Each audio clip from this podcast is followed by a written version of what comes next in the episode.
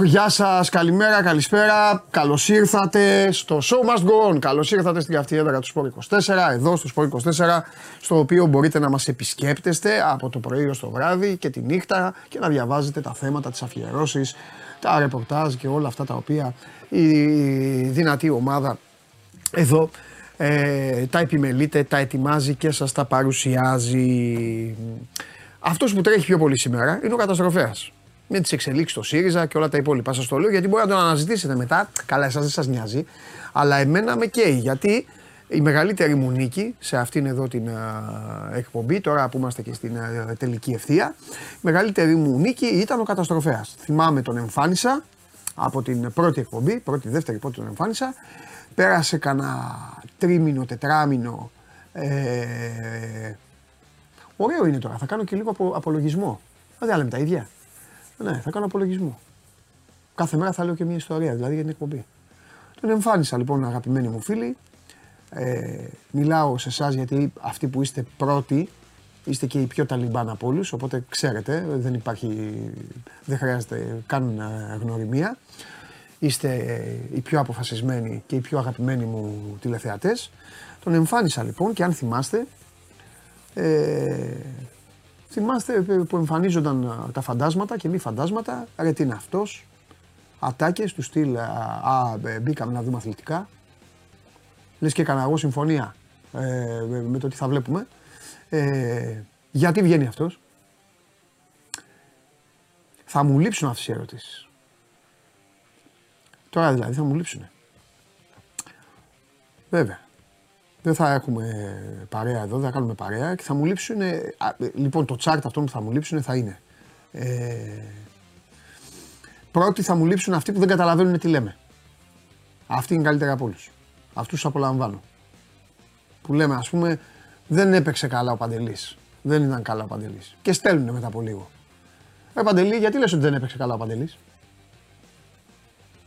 Ε, Μάλλον, όχι, λέω εγώ δεν έπαιξε καλά και στέλνουν αυτοί. Ε, γιατί λες ότι έπαιξε καλά; Πιο πολύ θα μου λείψουν, ε, μάλλον όχι, αυτοί δεν θα μου λείψουν καθόλου γιατί τους έχουμε στείλει κιόλας, η προστακτική, γιατί αυτό είναι θέμα παιδείας και θέμα συμπεριφοράς. Έτσι που λέτε. Και τον πρώτο καιρό είχα αυτό να, αυτό να κοιτάζω.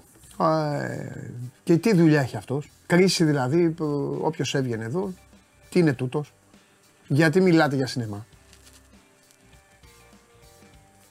Και με τον καιρό κατάλαβαν όλοι, ε, υπερπολαπλασιάστηκε εδώ η, η παρέα, χιλιάδες πλέον άνθρωποι βλέπουν αυτή την εκπομπή και περνάμε καλά, περνάω εγώ καλά, που είναι και το σημαντικότερο, όπως είμαι και ο, και ο φίλος μου ο Απόστολος, χθες που γνωριστήκαμε, μου λέει εντάξει σημαντικό μου λέει να περνάς εσύ καλά, του λέω βέβαια Απόστολο γιατί αν δεν πέρασω εγώ καλά δεν θα και εσείς καλά. Έτσι πάει αυτό. Ήθελα πολύ καιρό να πω ότι ένας από τους θεϊκούς, θεϊκούς τηλεθεατές, δεν του το έχω δώσει ποτέ ρε παιδιά, τώρα θα το δώσω. Είναι ο Κώστας Βριώνης. Ο Κωστάρας. Η εκπομπή αυτή έκλεισε δύο χρόνια. Ξεκίνησε, σκηνοθέτη Μάη δεν ξεκινήσαμε, Απρί, Μάη, πριν το Euro. Μάη. Δύο χρόνια και, και, κάτι ψηλά λοιπόν. Δύο και ένα μήνα. Κοστάρα σχεδόν κάθε μέρα. Σχεδόν κάθε μέρα. Γράφει το όνομα τεπώνυμό του, σωστός, παλικάρι, και δίπλα ΠΑΟΚ. Τίποτα άλλο. Τον έχετε παρατηρήσει τον Κώστα. Τίποτα άλλο. Έχει για φωτογραφία το σήμα του ΠΑΟΚ και λέει Κώστας Βριώνης. Και στέλνει κάθε μέρα αυτό. Μόνο ΠΑΟΚ. Τι φόβα, τι ψυχάρα είσαι ρε Κώστα. Τι φοβερός τύπος είναι. Δεν έχει ενοχλήσει ποτέ δεν έχει γράψει λέξη, δεν έχει θίξει άνθρωπο, δεν έχει βάλει άποψη, δεν έχει πειράξει κουνούπι, τίποτα. Εμφανίζεται λίγο πριν αρχίσει η εκπομπή ή μετά από την έναρξη εκπομπής και γράφει ένα ΠΑΟΚ. Σκέτο. Δεν ξέρουμε αν ο Κώστας είναι 10 ετών, δεν ξέρουμε αν ο Κώστας είναι 95 ετών, δεν ξέρουμε τίποτα. Είναι απολαυστικός. Ήθελα να το πω γιατί υπάρχουν και κάτι ήρωες, τους οποίους τους έχουμε τους έχουμε λίγο στην απέξω. Έχω και το φίλο μου τον Μιχάλη, στον οποίο έχω δώσει το περιβραχιόνιο στην εκπομπή. Γιατί εδώ που τα λέμε, αν δεν υπήρχε ο Μιχάλης, δεν θα έμπαινε και μπουρλότος στο chat. ενοχλούνται άλλοι από αυτά που λέει ο φίλος μου ο Μιχάλης. Μετά ο Μιχάλης γελάει, κάνει πλάκα και πάμε και προχωράμε. Λοιπόν, τώρα πλακώσαν οι άλλοι και λένε και το ΑΕΚ, λένε τις ομάδες. Λοιπόν, τι άλλο. Ε, παιδιά, η, η, η κατάσταση τώρα για σήμερα έχει ως εξής. Θα σας κάνω λίγο, ε, θα σας κάνω λίγο μια, μια εκπομπή σήμερα από τα παλιά. Πρώτα απ' όλα θα έχουμε σήμερα Ναυροζίδη. Μου αποκάλυψε ότι είναι γεμάτο το μπλοκάκι του με μεταγραφές ή με μεταγραφές του B. Ο φίλος μου Ρασβάν πήρε mind coach, αυτό δεν μπορεί να πάρει επιθετικό. Πήρε έναν ψυχολόγο εκεί. Πιο πολύ θα τον χρειαστεί ο ίδιος τώρα. Τέλος πάντων θα δούμε τι θα γίνει εκεί. Γιατί στο τέλος τους βλέπω όλους να είναι σαν τον Κώστα. Να μην λένε τίποτα, να λένε μόνο ΠΑΟΚ. Για να δούμε. Ο Άρης έχει θέμα με παίκτες. Η ΑΕΚ σήμερα ήταν να μην πούμε για την ΑΕΚ, αλλά η ΑΕΚ παίρνει παίκτη από τον Άρη πιτσιρικά και με πολλά λεφτά. Το νεαρό το Χρυσόπουλο νομίζω ότι ήδη έχετε πληροφορηθεί. Θα πάμε μια βόλτα μέχρι το εξωτερικό να δούμε τι κάνει ο Κώστας. Θα σας πάω και στο Χρυστοφιδέλη, δεν θα σας αφήσω παραπονεμένους, θα κατέβει και το μαράκι μετά. Γενικά ε, θα είναι μια, μια εκπομπή έτσι όπως την έχετε συνηθίσει. Ε, μάλλον όχι όπως την έχετε συνηθίσει. Πιο πολύ μια εκπομπή πάνω στα δικά σας γούστα παρά στα δικά μου. Εντάξει δεν θα γίνεται πάντα το δικό μου. Έχω κάνει αρκετές εκπομπές χαλαρές. Έχω κάνει εκπομπές που τις έχω οδηγήσει εκεί που θέλω εγώ. Και έχετε υπομείνει, έχετε αντέξει, έχετε σταθεί παλικάρια στο πλευρό μου. Οπότε σήμερα είναι η ώρα σας να αντέξω εγώ. Δεν μπορώ να κρυφτώ. Δεν περνάω και πάρα πολύ καλά όταν μιλάμε συνέχεια για μεταγραφές που θα γίνουν. Καταλαβαίνω ότι αυτή είναι η λατρεία σας. Καταλαβαίνω ότι ε, έχει πλημμυρίσει το διαδίκτυο ακόμη και από ανθρώπους οι οποίοι δεν είναι επαγγελματίες και στείνονται μπροστά από την κάμερα του κινητού τους και ανεβάζουν τις ιδέες τους στο YouTube και εσείς πηγαίνετε και τα βλέπετε αυτά γιατί θεωρείτε ότι κάτι θα ακούσετε και καλά κάνετε. Δικαίωμά τους αναφέρεται είναι και αυτόν και δικό σας δικαίωμα είναι. Απλά στο τέλος σημασία έχει τι μένει και τι κουβέντα να κάνουμε. Αυτά. Εγώ δεν είχα ποτέ μυστικά από εσάς. Βαριέμαι. Να σας λέω ψέματα. Βαριέμαι. Άβγει ο Ξτοφιδέλης να πει πάλι για τον Τεφρούτο. Οκ. Okay. Άβγει ο Κώστας και θα πει ότι ο Παπαδημητρίου κάποια στιγμή θα πάρει στόπερ. Χαίρομαι πολύ παντελής. Άβγει ο Σάβας και θα κλαίει. Παντελής ξανά. Τέλος πάντων. Όμως, εσείς τόσο γυναικείος όσο και ο ανδρικός πληθυσμός μου, έχετε κάθε δικαίωμα να θέλετε να ακούτε τα ίδια. Ή να θέλετε να γεύεστε αυτές τις πληροφορίες. Ή τις φήμες μάλλον. Γι' αυτό είμαι λοιπόν εγώ εδώ σήμερα. Έχω έρθει ήδη αποφασισμένος. Έχω πάει, έχω ξυπνήσει, έχω κολυμπήσει, έχω κάνει ε, ήδη στον εαυτό μου, τη... έχω μπει στο καθεστώς λίγο να φέρω τον εαυτό μου έτσι σε μια κατάσταση αντοχής. Οπότε αν πιάσετε τα 500 like θα μπει ο γάτος να πει ανέκδοτο, γιατί του είπα χθες και έχει αισθανθεί ότι χθες τον εκτέλεσα. Την εκπομπή την βλέπετε ολοζώντανη στο κανάλι μας στο YouTube. Είστε ήδη εγγεγραμμένοι ε, και σας έρχονται οι ενημερώσεις. Ακούγεται η εκπομπή, η, η φωνούλα μου μέσω της εφαρμογής TuneIn. Κάποιοι μου στέλνουν ωραίες φωτογραφίες, ε, ανεβαίνει και στο Spotify. Ε, το Show Must Go το οποίο ήταν το πρώτο podcast της 24 Media. Ε, τώρα πια εντάξει, ανεβαίνει στο Spotify με τη μορφή podcast, αλλά δεν είναι podcast όταν ε, είναι πάνω από δύο ώρες. Είναι μια εκπομπή η οποία απλά υπάρχει και στο Spotify για να μπορείτε να την ακούσετε, τη βάζουμε εκεί. Ε, και πρέπει να μπείτε στο Spotify για να τη βρείτε. Στο site δεν μπαίνει εκεί που είναι τα podcast τα άλλα και έτσι, έτσι είναι και το σωστό κιόλας γιατί διαφορετικά θα μπαίνει κάθε μέρα εκεί και θα, θα μπερδευόσασταν. Το λέω γιατί με ρωτάνε και κάποιοι γι' αυτό. Ε, τι άλλο, Android Auto για τα αυτοκίνητα και πάμε να κάνουμε την πρώτη μας επίσκεψη. Θα είμαι υπερλακωνικός σήμερα, ούτως ή άλλως Το έχω αυτό. Εντάξει, μπορώ να το, μπορώ να το υπηρετήσω ως λακεδέμον, οπότε θα το υπηρετήσω. Σήμερα θα παίξω αυτή, την, ε, αυτή τη βερσιόν της καταγωγής. Θα είμαι λακωνικότατος. Θα παρέμβω μόνο αν υπάρχει λόγος. Θα αφήσω τους ανθρώπους σας εδώ να πάρουν την μπάλα και να φύγουν μπροστά. Και μόλις ολοκληρώνουν, αν υπάρχει κάτι ενδιαφέρον το συζητάμε. Αν δεν υπάρχει, θα τους ε, στέλνω στην ευχή του Θεού και της Παναγίας. Ας πάμε πρώτα λοιπόν, πού να πάμε, πάμε πρώτα, πάμε Θεσσαλονίκη. Αυτή τη στιγμή υπάρχουν δύο ομάδες στη Θεσσαλονίκη, η μία δεν παίρνει κάτι, η άλλη ψωνίζει, δίνει, πάμε λοιπόν σε αυτή η οποία κάνει τις αγοραπολισίες.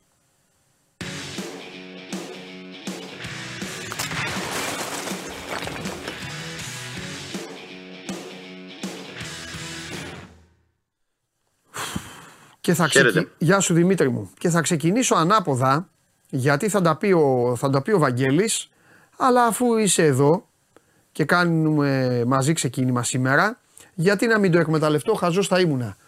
Για πες μου λίγο για αυτό το παιδί το Χρυσόπουλο, περί τίνος πρόκειται; Πρώτα απ' όλα θέλω να μου πεις πράγματα τα οποία ο Βαγγέλης δεν μπορεί να τα πει γιατί δεν τα γνωρίζει. Δηλαδή ε, τι παίκτης είναι. Και αν ξέρεις το παρασκήνιο της πλευράς του Άρη, λες και, λες και αυτό. Ναι. Εντάξει, ακόμη μια ημέρα με πολλά και ενδιαφέροντα θέματα για τον Άρη. Ε, και αυτό του Χρυσόπουλου είναι η αλήθεια ότι είναι στην κορυφή της, της λίστας σήμερα το πρωί τουλάχιστον. Μάλιστα. Ε, γιατί ε, μια διαρροή της ε, ΠΑΕ Άρης λέει πως έχει πουληθεί το 50% των δικαιωμάτων του στην ΑΕΚ για 800.000 ευρώ. Ε, για ένα πολύ μεγάλο ποσό όπως μπορεί να καταλάβει κανείς για ποδοσφαιριστή ο οποίος δεν έχει αγωνιστεί στη Super League. Πέρσι αγωνιστήκε δανεικό στον Ολυμπιακό Β στην ε, Super League 2, έξω και η φωτογραφία που πανηγυρίζει γκολ με τη φανέλα του Ολυμπιακού. Ε, δεν έχει αγωνιστεί ποτέ ε, με την πρώτη ομάδα του Άρη, αλλά είναι ένας ποδοσφαιριστής τον οποίο είχαν σε μεγάλη εκτίμηση όλοι οι προπονητές που τον είχαν δει και τον είχαν στην προετοιμασία. Είναι 20 ετών, ε, ήταν από τους ποδοσφαιριστές ο οποίος ε, προτιμήθηκε να δοθεί δανεικός για να πάρει χρόνο, να πάρει παιχνίδια σε πόδια του και να επιστρέψει και να αποτελέσει έναν από τους τέσσερις στόπερ ε, της ομάδας. Εφόσον ήρθε αυτή η πρόταση από την ΑΕΚ και ε, ικανοποίησε τον Άρη, γιατί ο Άρης έχει συνηθίσει τους τελευταίους μήνες ε, να τροφοδοτεί τις ομάδες της Αθήνας, κακά τα ψεματα Έχει δώσει ε, έξι ποδοσφαιριστές ε, συν τον Καμαρά, επτά ποδοσφαιριστές σε ομάδες ε, της Αττικής, σε Ολυμπιακό, Παναθηναϊκό ε, και ΑΕΚ. Ο Χρυσόπουλος είναι ένας από αυτούς. Ε, δεν μπορώ να ξέρω αν ε, το καλοκαίρι ήταν, υπήρχε πρόταση από νωρί, γι' αυτό και δεν πήγε στην προετοιμασία του Άρη, γιατί ο Χρυσόπουλος δεν ε, πήγε στο Ισραήλ να παίξει τα φιλικά με τη Μακάμπι Χάιφα και να κάνει τις προπονήσεις με την υπόλοιπη αποστολή. Τότε, όταν ρωτήσαμε την Μπαϊάρη, μας είπε ότι επειδή είχε το Ευρωπαϊκό K21 και ήταν με την εθνική εκεί, δεν μπορούσε. Ήθελε έξτρα άδεια, γι' αυτό δεν πήγε στην ε, προετοιμασία. Τώρα, μετά τη μεταγραφή, μάλλον εγώ καταλαβαίνω τουλάχιστον ότι έχει συμφωνηθεί ο ποδοσφαιριστής αρκετά νωρίτερα και γι' αυτό δεν πήγε στο Ισραήλ για, τη, για τα φιλικά με τη Μακάμπι Χάιφα. Είναι αριστεροπόδαρο στόπερ. Ε, με έφεση στο ψηλό παιχνίδι, είναι πάνω από 1,90, ε, έχει καλή ε, επαφή με την μπάλα στα πόδια, μπορεί να κατεβάσει δηλαδή και την μπάλα. Γενικότερα είναι ένας ποδοσφαιριστής ο οποίος έχει πακέτο, το οποίο με πολλή δουλειά μπορεί να το βελτιώσει και να ε, τον δούμε να παίζει ε, πολλά χρόνια στο top επίπεδο, τουλάχιστον για τη χώρα μας. Έτσι. Είναι σίγουρα μια προστίκη για την ΑΕΚ καλή, δεν ξέρω πώς θα χρησιμοποιηθεί εκεί, αλλά νομίζω ότι έπρεπε να μείνει στον Άρη mm τη φετινή σεζόν. Με το πρόβλημα που υπάρχει ε, στα στόπερ και γενικο, με το γενικότερο πρόβλημα που υπάρχει με τους Έλληνες που έχουμε αναδείξει και τους προηγούμενους μήνες ότι φέτος είπαμε ότι ο Άρης θέλει να κάνει ελληνοποίηση του ρόστερ και όντως έχει πάρει μερικούς ε, Έλληνες. Το να δίνει ένα παιδί το οποίο προέρχεται από τις ακαδημίες του ε, και θα μπορούσε να αποτελέσει έστω το τέταρτο στόπερ ε, της ομάδας και να πάρει και μερικά παιχνίδια είτε στο κύπελο είτε ως αλλαγή σε, κάποιες, σε κάποια άλλα παιχνίδια ίσως πιο ε, εύκολα, βατά. Ε, νομίζω ότι είναι κακό για τον Άρη το γεγονός ότι δόθηκε ο Χρυσόπουλος στην ΑΕΚ παρά το γεγονός ότι όπως είπαμε είναι πολύ ψηλό το ποσό, 800.000 ευρώ για το 50% των δικαιωμάτων του. Έτσι αναφέρουν οι δύο ΠΑΕ. Δηλαδή, ε, εφόσον, αν και εφόσον η ΑΕΚ τον, τον πουλήσει τα επόμενα χρόνια, ναι. ο Άρης διατηρεί 50% μεταπόλησης για τον ε, ποδοσφαιριστή. Για να μπαίνει ε, τόσο μεγάλο ποσό κιόλας, για να μπαίνει και τόσο, μάλλον και για να γίνει και τέτοια κουβέντα για το ποσοστό, προφανώς το παιδί ε, έχει και γερές βάσεις, έτσι δεν είναι. Αυτό καταλαβαίνω. Δηλαδή όταν, ναι, βάζει ο Άρης, όταν ο Άρης παίρνει 800 χιλιάρικα και οι δύο ομάδες χωρίζουν και 50-50 τη μεταπόληση, αυτό σημαίνει ότι η γνώμη τους είναι, η γνώμη τους, επαναλαμβάνω γιατί ποτέ δεν ξέρεις, καλά να είναι το παιδί, η γνώμη τους είναι ότι σίγουρα το παιδί αυτό θα φύγει από, τη, θα φύγει από την Ελλάδα. Ναι, εντάξει. Η αλήθεια είναι πως δεν είναι 18, 17-18, είναι 20. Αλλά, εντάξει. ναι, αυτά που ξέρουμε και αυτά που είδαμε τουλάχιστον γιατί πέρυσι έπαιξε στον Ολυμπιακό Β, οπότε υπήρχαν και αρκετά τηλεοπτικά. Ε, εγώ τον έχω δει, ας πούμε, σε μερικά παιχνίδια. Τον είχα δει βέβαια και σε φιλικά ε, του Άρη πέρυσι το καλοκαίρι επί Χερμάν Μπούργος, πριν φύγει για τον Ολυμπιακό Β. Ε, έχει βάση και ε, έχει ταλέντο. Φαίνεται πως μπορεί να ανταπεξέλθει δηλαδή σε αυτό το επίπεδο. Φυσικά, άμα δουλέψει. Ο Άρης τον έδωσε στον Ολυμπιακό για να πάρει παιχνίδια. Ναι. Τον έδωσε στον Ολυμπιακό Β για να πάρει παιχνίδια στη δεύτερη κατηγορία. Και ο Ολυμπιακός απλά, Ολυμπιακός απλά δεν τον κράτησε. Ε, Δανεικός ήταν. Ναι, ρε παιδί, με αυτό ναι, λέω. Ναι. Ε, ναι, δανεικός ήταν. Απλά θέλω να σου πω: Ο Ολυμπιακός δεν είπε ε, ε, ε, να σου πω κάτι, έλα να συζητήσουμε. Καλός είναι. Ο πηγαίνεις πίσω τον ήθελε και ο Άρης. Δηλαδή το καλοκαίρι mm. στη συνέντευξη τύπου του Ρόμπερτ Παλίκουτσα είπε ότι έχω δει τον Χρυσόπουλο τις εμφανίσεις που έκανε φέτος στον Ολυμπιακό Β και mm. τον θέλω για να αποτελέσει έναν από τους τόπερ της ομάδας. Τώρα το τι άλλαξε από τότε και αν το ποσό που δόθηκε από την άκρη είναι πραγματικά μεγάλο και πραγματικά ο Άρης είχε ανάγκη αυτά τα χρήματα. Μάλιστα. Γιατί έχουμε ξαναπεί ότι δεν υπάρχει ναι. και τόσο μεγάλη ρευστότητα και ο Άρης ναι. αυτή τη στιγμή φαίνεται να προσπαθεί να πουλήσει ό,τι μπορεί από εδώ και από εκεί για να πάρει χρήματα και να καταρτήσει την ομάδα του μέλλοντος και την ομάδα της επόμενης ναι. σεζόν.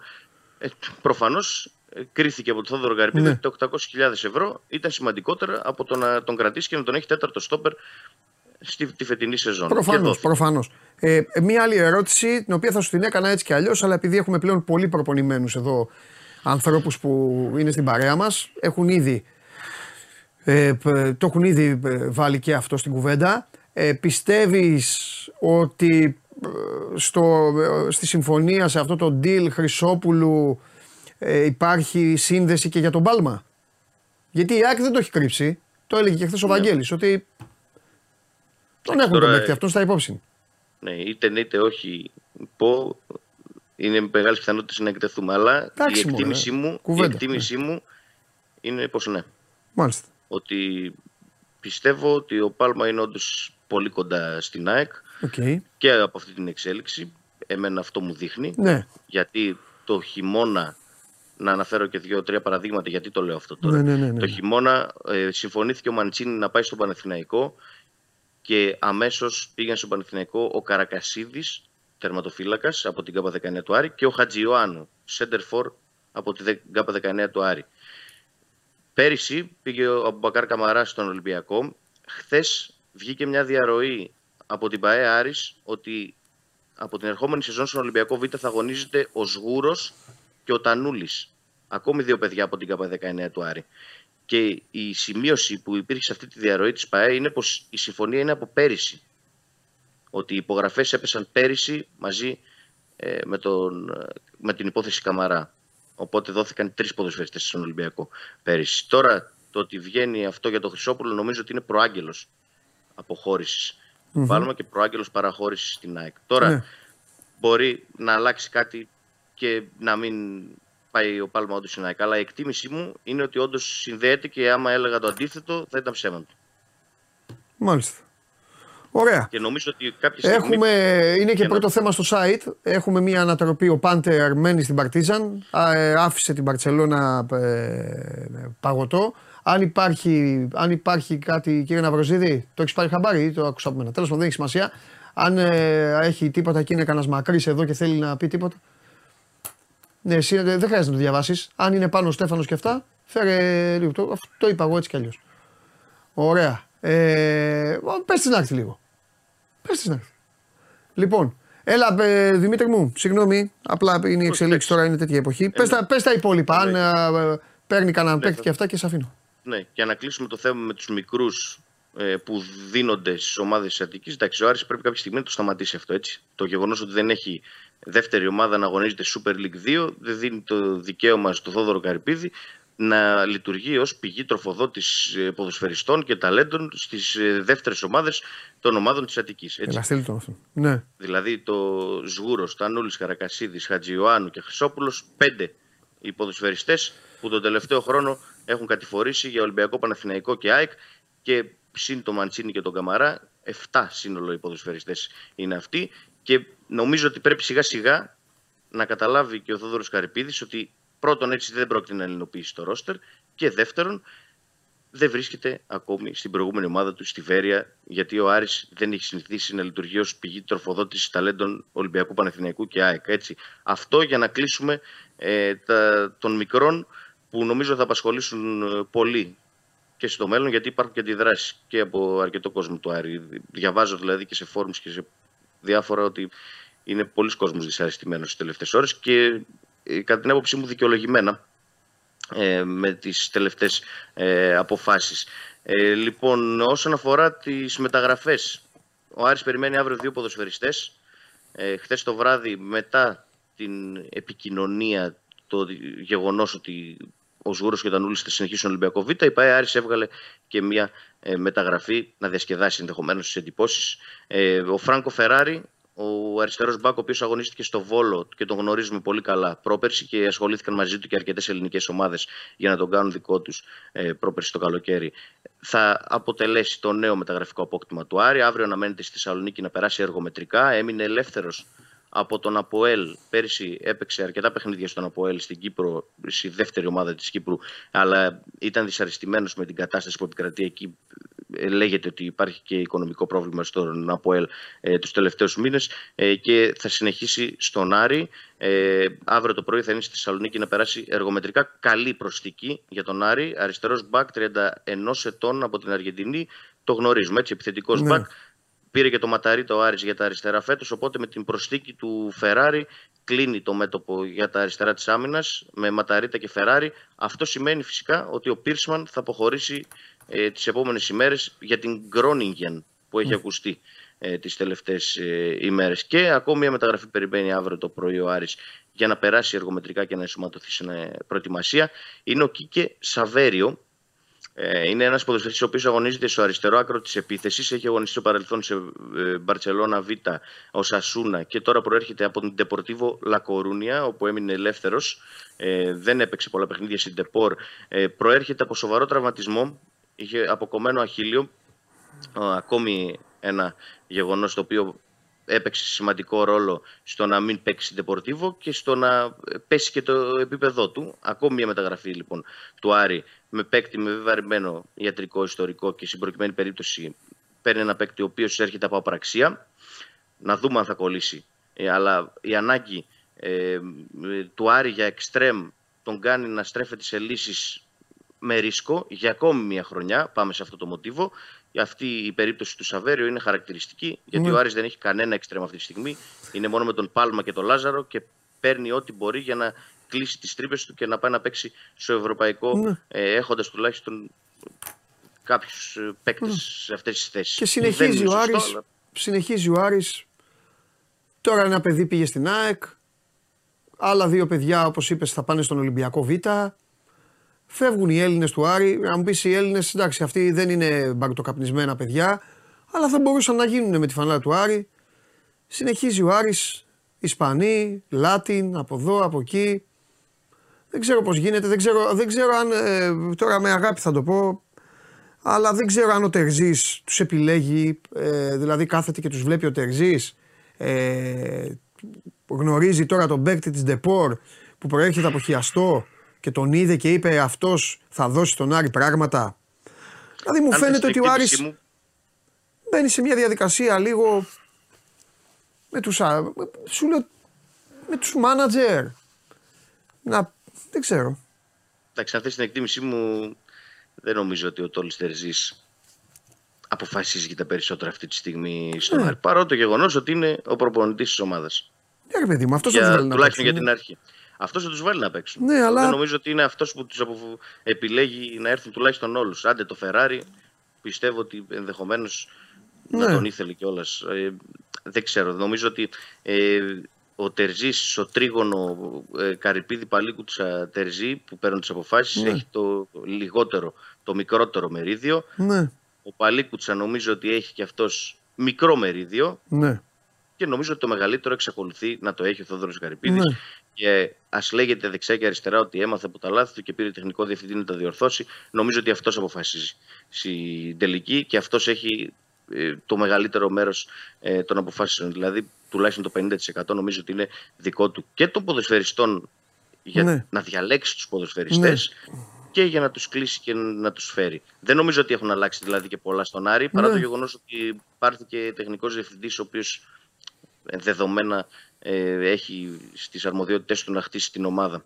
Εντάξει, το θέμα είναι να υπάρχει μια ομάδα να μπορεί να την ευχαριστιέται ο κόσμος και να την νιώθει δική του. Οι Αριανοί γνωρίζουν καλύτερα πηγαίνοντας στο Βικελίδης πόσο, δε- πόσο δένονται με την ομάδα. Πέρυσι με τον Μπάρντιου ο Άρης έφτιαξε κάτι, είχε και παίκτες γνωστούς, όχι στην Ελλάδα, γνωστούς στην Ευρώπη, στο ευρωπαϊκό ποδόσφαιρο. Έφτιαξε κάτι το οποίο σε κάποια παιχνίδια ήταν εντυπωσιακό, σε κάποια άλλα παιχνίδια ήταν ότι να είναι. Δεν ξέρω, νομίζω ότι παίζει ακόμη μεγαλύτερο στοίχημα ο Άρης αυτή τη φορά. Δεν, δεν, δεν μπορώ να, να τον ψυχολογήσω. Τέλος πάντων, συμβαίνει. Όλους πρέπει να περιμένουμε να τους δούμε. Νομίζω ότι τον Άρη πρέπει να περιμένουμε 10 φορές περισσότερο.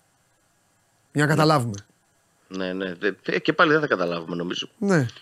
Εντάξει, νομίζω ότι κάθε χρόνο και πίσω βήματα κάνει ο Άρης. Πάντως τα τελευταία τρία χρόνια τουλάχιστον. ναι. Ε, και δεν ξέρω πού θα καταλήξει και σε ποιο σημείο θα φτάσει. Αλλά και η εκτίμησή μου είναι ότι φέτος η ομάδα ε, θα έχει μια πολύ δύσκολη σεζόν ε, και χειρότερη από την περσινή. Αλλά εντάξει, δεν μπορούμε να είμαστε και μάντιδες. δεν μπορούμε μωρέ, να να ξέρουμε δούμε. τι θα γίνει σε, σε Εντάξει. ένα χρόνο από τώρα. Αυτά, ε, κρίνουμε αυτά που βλέπουμε τώρα τουλάχιστον. Έτσι. Έγινε. Εντάξει Δημήτρη μου, θα τα πούμε. Φιλιά. Καλή συνέχεια. Γεια σου Δημήτρη. Λοιπόν, αυτός, ε, ηταν- αυτός, αυτός ήταν ο Δημήτρης Χαλιάπας. Ε, τι θέλετε να πάω παρακάτω, τι θέλετε να κάνω, να, να, να φάω εγώ το. Ωραία. Θα, έχουμε, θα έρθει η Βασιλική Καραμούζα λοιπόν σε λίγο για έτσι ε, να μας πει λίγο για αυτή την ανατροπή της τελευταίας στιγμής και πόσο Πάντερ τελικά ε, πίστηκε να μείνει στην Παρτίζαν και πόσο πίστηκε. Και θα σας πω και για αυτό που, λέγα, που είπαν ε, οι Σέρβοι, το παράπονό τους για τους παίκτες τους, το οποίο το παράπονο είναι δικαιολογημένο, αλλά δεν θα έπρεπε να τους κάνει και εντύπωση. Ε, τέλος πάντων. Ε, ε, ας μείνουμε όμως ε, στην ε, Θεσσαλονίκη, θα τηρήσω την υπόσχεση που σας έδωσα, να ε, είναι η εκπομπή στα δικά σας μέτρα σήμερα και όχι στα δικά μου. Και πάμε να δούμε πόσο θα βοηθήσει τον φίλο μου, ο συμπατριώτης του Mind Coach, ο οποίος σίγουρα έχει αρχίσει να δουλεύει με τον ε, Ρασβάν, περισσότερο από ότι με τους παίκτες, γιατί πολύ, ε, πολύ απλά οι παίκτες είναι και μετρημένοι στα δάχτυλα.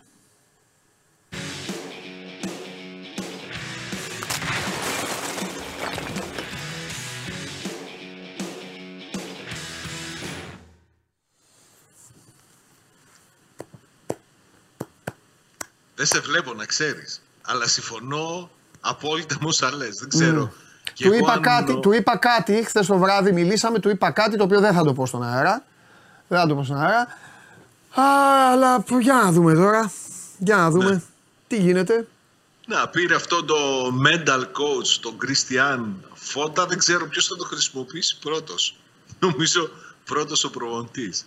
Γιατί είπες ότι ας πούμε, οι παίκτες είναι ε, δυσέβρετοι αυτόν τον καιρό. Οι, οι αξιόλογοι ποδοσφαιριστές που προσπαθεί να κλείσει ο ΠΑΟΚ όντως δεν ε, έχουν φτάσει σε επίπεδο να συμφωνήσουν με το ΠΑΟΚ και να έρθουν. Το, το θέμα είναι ότι όλο ένα και περισσότερο πληθαίνουν και τα σενάρια για ποδοσφαιριστές που ήδη ανήκουν στο, στον ΠΑΟΚ και τους θέλουν να αποτελούν μεταγραφικό στόχο άλλων ομάδων. Για παράδειγμα, δεν αναφέρομαι να πω την αλήθεια στο, στα σενάρια από την Ιταλία που λένε ότι οι άσκολοι η οποία αγωνίζεται στη δεύτερη κατηγορία, ε, ενδιαφέρεται για τον ε, Ντομινίκο Τάσκι. Γιατί θεωρώ ότι δεν υπάρχει καμία περίπτωση ούτε η Ιταλική ομάδα να καλύψει τις απαιτήσεις του ΠΑΟΚ για να πάρει τον Κοτάρσκι, ούτε και ο ίδιος ο ποδοσφαιριστής να θέλει να αγωνιστεί στη δεύτερη κατηγορία, έστω της Ιταλίας. Υπάρχει πολύ έντονη ε, φημολογία, πληροφόρηση, πες το όπως θες, πες το ότι η Μίτιλαντ ε, συνεχίζει να πολιορκεί τον ΠΑΟΚ για τον Ίγκασον ε, καταθέτοντας και νέα βελτιωμένη πρόταση σε σχέση με την πρώτη που είχε καταθέσει στην ομάδα της Θεσσαλονίκης για να πάρει τα δικαιώματα του ποδοσφαιριστή. Είχε ξεκινήσει από 3,3, αρχίζει και πλησιάζει τα 4 εκατομμύρια. Δεν νομίζω ότι ο ΠΑΟΚ θα ενδώσει και, πολύ, και το θεωρώ δεδομένο ότι αυτό δεν πρόκειται να γίνει τουλάχιστον μέχρι τα παιχνίδια με την Πεϊτάρ. Για μένα θα είναι μεγάλη έκπληξη και πολύ μεγάλο πλήγμα αν αλλάξει αυτή η κατάσταση, αν δηλαδή ο ΠΑΟΚ φτάσει να αποδεχθεί μια πρόταση από τη Μίτιλα στην οποία δεν θα μπορεί να πει όχι και πάρει το ρίσκο πριν τα παιχνίδια του δεύτερου προκριματικού γύρου του Conference League να πει ναι σε μια πρόταση για τον Ίγκασον. Αυτό που είναι, πώς να το πω, ανησυχητικό είναι ότι η Μίτιλα έχει καταφέρει να, να ψήσει αν μου επιτρέπετε η έκφραση, το, τον ποδοσφαιριστή. Θυμίζω ότι πέρυσι το Γενάρη όταν είχα προκύψει σενάρια από τη Ρωσία είχε βγει ο Ίγκασον και είχε πει ότι η Manchester United να με ζητάει εγώ έχω συμβόλαιο με τον Πάκο δεν ενδιαφέρομαι. Θυμίζω μια συνέντευξη που είχε δώσει σε εμάς από την Ιταλία όταν έκανε αποθεραπεία από τον τραυματισμό του που έλεγε ότι έχω απόλυτη εμπιστοσύνη στον ΠΑΟΚ, δεν με ενδιαφέρει να αλλάξω φανέλα. Αυτά φαίνεται τα δεδομένα να έχουν αλλάξει. Οι Δανείοι ε, του έχουν κάνει πολύ καλή πρόταση, του δίνουν πολυετές συμβόλαιο, τον έχουν κάνει να αισθάνεται και του λένε ότι θα είναι αρχηγός στον, ε, στην ομάδα τους και φαίνεται να τον έχουν κερδίσει. Δεν ξέρω που θα καταλήξει η υπόθεση αυτή. Για μένα είναι πολύ ανησυχητικό ότι και ο Ίγκασον, ένας από τους ποδοσφαιριστές με προσωπικότητα, με ηγετική, έτσι, με ηγετικό ρόλο στο, στον ΠΑΟΚ, δείχνει να προτιμά μια άλλη ομάδα αυτή τη στιγμή. Δεν έχω να πω κάτι άλλο. Θα σε αφήσω λέγοντας μόνο ότι αν φύγει ο Ίγκασον, ο Θεός να βάλει το χέρι του. Συμφωνώ μαζί σου. Αυτό μόνο. Φιλιά. Καλή συνέχεια. Φιλιά. Λακωνικό σήμερα είμαι. Ε, η Βασιλική μας είναι εδώ. Σε, σήμερα, τώρα σήμερα θα μιλήσουμε για. Εκτάκτος. Θα μιλήσουμε εκτάκτος, θα μιλήσουμε για μπάσκετ και όχι για αυτά τα ωραία που μιλάμε. Ε, τι, τι, θα το ξεκινήσω λίγο ανάποδα. Ξεκινώ. Ε, είδα αυτό που λέγανε οι Σέρβοι που λέγανε ότι φυλάνε τη σημαία οι παίκτες. Μπορούσαν να πούν Ναι. κι άλλα. Ότι χτυπάνε το τύμπανο. Ο Λεσόρα ανέβαινε στην κερκίδα, έκανε κερκίδα, έκανε όλα. Εντάξει. Αλλά μόλις του κουνήσουν λέει περισσότερα χρήματα φεύγουν. Εγώ είναι αυτό που λέω εδώ που κλαίνε και νομίζουν όλοι ότι έχουν στο μευτήριο ότι έχουν γεννηθεί παίκτες τους με, με φανέλα. Ναι. Η καριέρα του ποδοσφαιριστή και του μπασκετμπολίστα είναι σαν το γιαούρτι. Πάνω έχει ημερομηνία λήξης. Φυσικά. Η διαφορά είναι ότι το γιαούρτι μπορείς να το φας και κάνα, κάνα δυο φορές λιγμένο. Δηλαδή, εγώ το έχω κάνει. Ε, του παίκτη η καριέρα χαμηλώνει και πριν τη λήξη. Να είναι τρία τα καλά τα συμβόλαια. Αν είναι τυχερή, ναι. Τα καλά και να είναι και παιχταράδες. Ναι. Δεν μπορώ να καταλάβω τι περιμένανε δηλαδή στην, Πα- στην Παρτίζαν. Οι παίκτες αυτοί έφτιαξαν, ανέβασαν την αξία τους και ήταν δεδομένο ότι όταν, μπορούσαν, όταν θα μπορούσαν δια- να διαπραγματευτούν θα το έκαναν. Οπότε ο Πάντερ πώς το γύρισε το βιολί. Στην Παρτίζαν δεν ξέρω τι περιμένανε. Εμείς σίγουρα δεν περιμέναμε να μείνει ο Κέβιν Πάντερ στο Βελιγράδι. Ήταν ε, μια είδηση που έσκασε πραγματικά από το πουθενά. Εκεί που όλοι θεωρούσαν δεδομένο ότι έχει κλείσει στην Παρσελώνα και μάλιστα με πολύ καλά λεφτά. Εκεί που όλοι λέγανε ότι έχει πει όχι στον Παναθηναϊκό με επίσης πολύ καλά λεφτά, περίπου 2 εκατομμύρια το χρόνο, ίσως και κάτι παραπάνω. Ξαφνικά η Παρτίζαν ανακοινώνει ότι μένει. Μας αφήνει όλους παγωτό.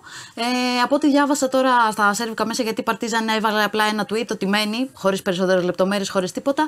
Ε, το βέβαια. συμβόλαιο είναι διαιτές. Γιατί τη, της απάντησε ο ίδιος ο Πάντερς σε αυτά που λέγανε, δηλαδή. Ότι πηγαίνουν Ναι. Καλά, κάνουν. δεν θα δημοσιεύανε τα, τα Ναι. χρήματα. Προφανώς δεν τα δημοσιεύουν οι ομάδες στη EuroLeague. Κάτι το οποίο αναμένεται ίσως και να αλλάξει, όπως είπε ο ανερχόμενος CEO Μπόρις με το Γιούνας. Ε, θα είναι διαιτές όπως όλα δείχνουν το συμβόλαιο και ο Πάντερ δείχνει πραγματικά την αφοσίωσή του στην Παρτίζαν και στον Ομπράντοβιτ. Που να θυμίσουμε ότι έφυγε από την Αρμάνη που ήταν στη EuroLeague για να πάει στην Παρτίζαν που ήταν στο Eurocup. Βεβαίως. Δεν κωλώνει ο Πάντερ να πάρει αποφάσεις. Και αυτό μπορεί να σημαίνει ότι μπορεί να μείνουν κι άλλοι εν τέλει. Από αυτούς που θέλανε να φύγουν. Τι άλλο, έξω είναι.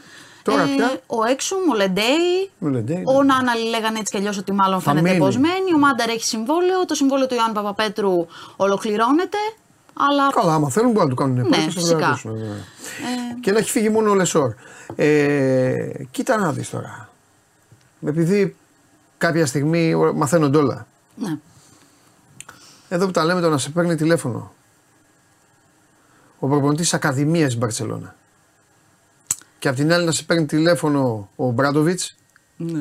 Ε, είναι και ένα ζήτημα. Μάλλον ο Ναβάρο θα τον πήρε τηλέφωνο και όχι Και- ο Γκριμάου. και- Ε, αλλά ναι, σίγουρα παίζει ρόλο το, το ποιος είναι ο προπονητής και το ποιο είναι το ειδικό βάρος του Μπράντοβιτς στην Ευρώπη. Το ξέρουν όλοι. Νομίζω δεν Όλο αυτό τίθεται ο Πάντερ. ερώτημα. Ο Πάντερ έπι- έμεινε στην ομάδα η οποία τον χρησιμοποίησε και όπως Τον έκανε ηγέτη. όπως ήθελε. Είχε την ομάδα στις πλάτες του. Όπως Στο ήθελε. Game 5 με, τη, με τον Ερυθρό Αστέρα για να πάρουν την Amba League μετά από 10 χρόνια βάλε 32 πόντους. Έχει το ελεύθερο να κάνει ό,τι Ναι. θέλει. Και, Και βε- παίζει τελείως διαφορετικά η Παρτίζαν Ναι. από αυτό που είχαμε συνηθίσει τα παλιότερα χρόνια του Ομπράντοβιτς. Ο Ομπράντοβιτς δεν έδινε τόση μεγάλη ελευθερία στους παίκτες. Εντάξει, τώρα και ο Μπράντοβιτ δεν έχει και αυτός όμως το άγχος που είχε στον Παναθηναϊκό, στη Φενέρη αυτά. Είναι στο σπίτι του. Εντάξει, είναι δεν γίνεται να μην άρχοντας. έχεις άγχος. Εντάξει, δεν είναι πια. Νομίζω ότι ο Μπράντοβιτ το έχει νικήσει το άγχος. Δεν έχει κάτι να αποδείξει. Είναι αρχηγός, ναι. Αλλά είναι δεν γίνεται αρχηγός. να, να Τους μην κάνει σε ένα- νοιάζει τους η κάνει ένα νίκη. μπου και κάθονται. ε, λογικό είναι αυτοί οι προπονητέ έτσι κάνουν. Ναι. Ωραίο ήταν, εμένα μου άρεσε αυτό. Έχουμε Να σου- κι άλλα όμως. Να σου πω καλά, θα μου τα πεις όλα. Ναι. Ξέρεις γιατί μου άρεσε; Γιατί δεν θέλω ρε παιδί μου να αποδυναμωθεί η Παρτιζάν. Όχι, καλό είναι. Εγώ Δεν θέλω να υπάρχει είναι, να είναι όλοι ανταγωνισμός. δυνατοί, να μοιραστεί η τράπουλα.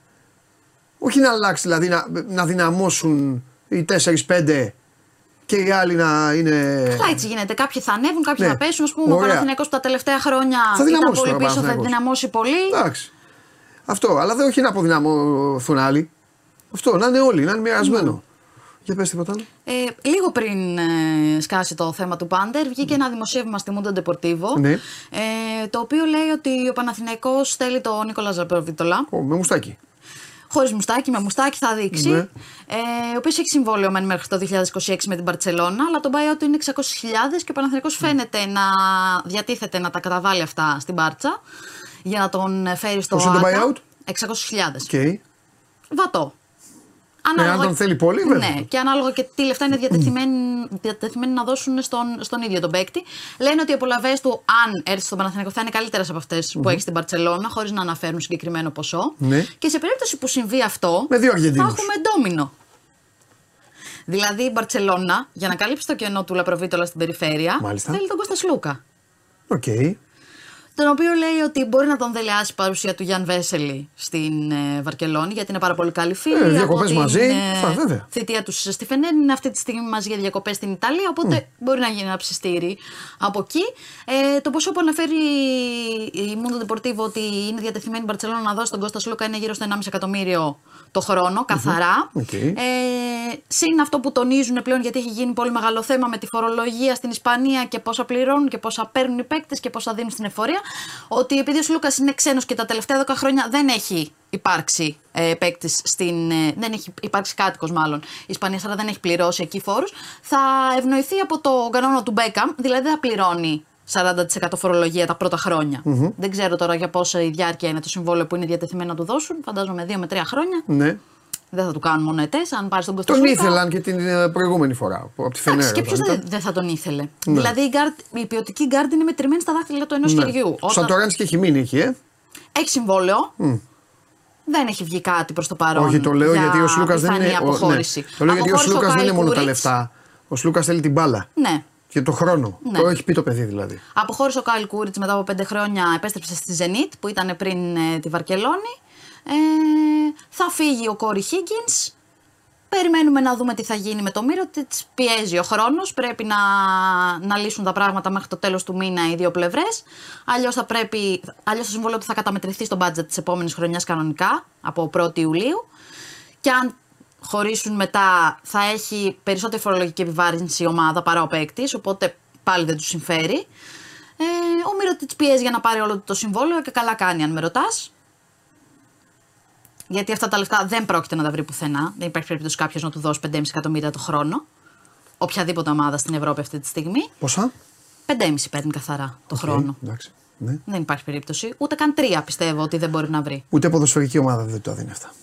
Ναι, ενδεχομένως. Για να κάνει να παίρνει κεφαλιές. Αυτή είναι μια άλλη συζήτηση τώρα γιατί το gap που υπάρχει ανάμεσα στο ποδόσφαιρο και στο μπάσκετ στην Ευρώπη, αλλά Ε, Έχεις παράπονο; ε, σίγουρα έχουν παράπονο οι ομάδες που Έλα, δεν χαλά, βγάζουν χαλάρωσε λεφτά. με λίγο γιατί η εκπομπή τώρα όλα τα ίδια. Σίγουρα μεταγραφές έχουν, και αυτά. Ναι. έχουν παράπονο οι ομάδες που δεν βγάζουν περισσότερα λεφτά Θα και οι έπρεπε. παίκτες. Ε, θα πρέπει να γίνουν κάποιες κινήσεις, αν με ρωτάτε, για να γίνει πιο εμπορικό το προϊόν. Τώρα, ποιες είναι αυτές, δεν είμαι CEO τη ε, διοργάνωση για να σας πω. Μα γίνεις. Ελπίζω ότι Θα πάρεις τη θέση του Μποντιόγκα. Ο καινούριος που θα έρθει θα κάνει καλή δουλειά. Στις Άλγηρε έχει κάνει καλή δουλειά τα τελευταία χρόνια. Ναι. Οπότε ας είμαστε αισιόδοξοι. ναι. Πώς, βλέ- πώς αισθάνεσαι που το, το ελληνικό μπάσκετ, γενικά, γενικά το μπάσκετ, Ναι. κάνει μεταγραφές πολύ πιο, μάλλον έχει μπει πολύ δυναμικά στις μεταγραφές, Αισθάνομαι τέτοια πάρα πολύ εποχή ωραία. που θα μπορούσε να κοιμάται, να είναι διακοπές όλοι, δεν θα τους Ναι. έλεγε κανείς κάτι. Όχι μόνο αυτό. Ναι. Όχι μόνο κάνουν πολύ δυνατές Δείχνουνε μια πρεμούρα, βιάζονται. Ναι, και βιάζεται πάρα πολύ και ο κόσμος. Ξέρεις, Δηλαδή, ενώ έχουν γίνει πρώτες ήδη τρει-τέσσερι κινήσεις από κάθε ομάδα, Ο κόσμος πάντα βιάζεται. λες και θα ξεκινήσουν προετοιμασία 5 Ιουλίου να παίξουν ε, Champions League προκριματικά και πρέπει να έχουν κλείσει ρόστερ. Στο ταχυδρομείο έχεις πάει; Στο ταχυδρομείο. Ναι. Ποιο ταχυδρομείο; Σε ένα ταχυδρομείο. Σε ένα ταχυδρομείο, όχι δεν έχω πάει πρόσφατα. Γιατί; Γενικά; Γενικά στη ζωή μου, ναι. Μπράβο. Στον Κισέ εξυπηρετείται ένας. Ναι. Από πίσω έχει πάρει χαρτάκι και περιμένει μόνο ένας. Ναι. Βιάζεται ή όχι; Βιάζεται. Οπότε Ποιος θέλει να περιμένει; Κανείς. βιάζονται. Μπορείς να έρθεις εδώ και να πεις η τάδε ομάδα, να μην λέμε ονόματα, αύριο ανακοινώνει, παίρνει, έρχεται στην Ελλάδα ο Κέβιν Ντουράντ. Ναι. Θα πάνε στο αεροδρόμιο 30.000 άνθρωποι. Ναι. Μπορεί να λε και λίγου. Α, Εντάξει. Θα αποθεώσουν τον Kevin Durant. Θα κάνει 40 θέματα εσύ. Σου βγουν- Σίγουρα. Σου βγουν τα μάτια, σου βγουν τα Σίγουρα. σκουλαρίκια. σου φύγουν- σου φύγουν όλα. Ο Ντουραντ όταν είχε πάει τουαλέτα στο Νιου Τζέρσι Ναι. και του έδω- έδωσε αυτόγραφο σε έναν παππού που ήταν ε, στη διπλανή. Ναι. Τέτοιο, λέει, κάνει, ναι. Αυτό, αυτό, όλα, όλα, όλα, όλα. Ντουραντ, όλα, όλα. Θα περάσει η μέρα αυτή και την επόμενη μέρα Φρέσκα κφλούρια. θα σου λένε όλοι. Ο Τζουτζουμπούρτζουλα έκλεισε από την κολοπετινίτσα. Τι μου αγχώνεσαι λοιπόν; Εγώ δεν αγχώνομαι. Ο κόσμος ε, αγχώνεται, έχει μια πρεμούρα. Α τον κόσμο. Σου λέω ο κόσμος βιάζεται. Όπου και να πάνε.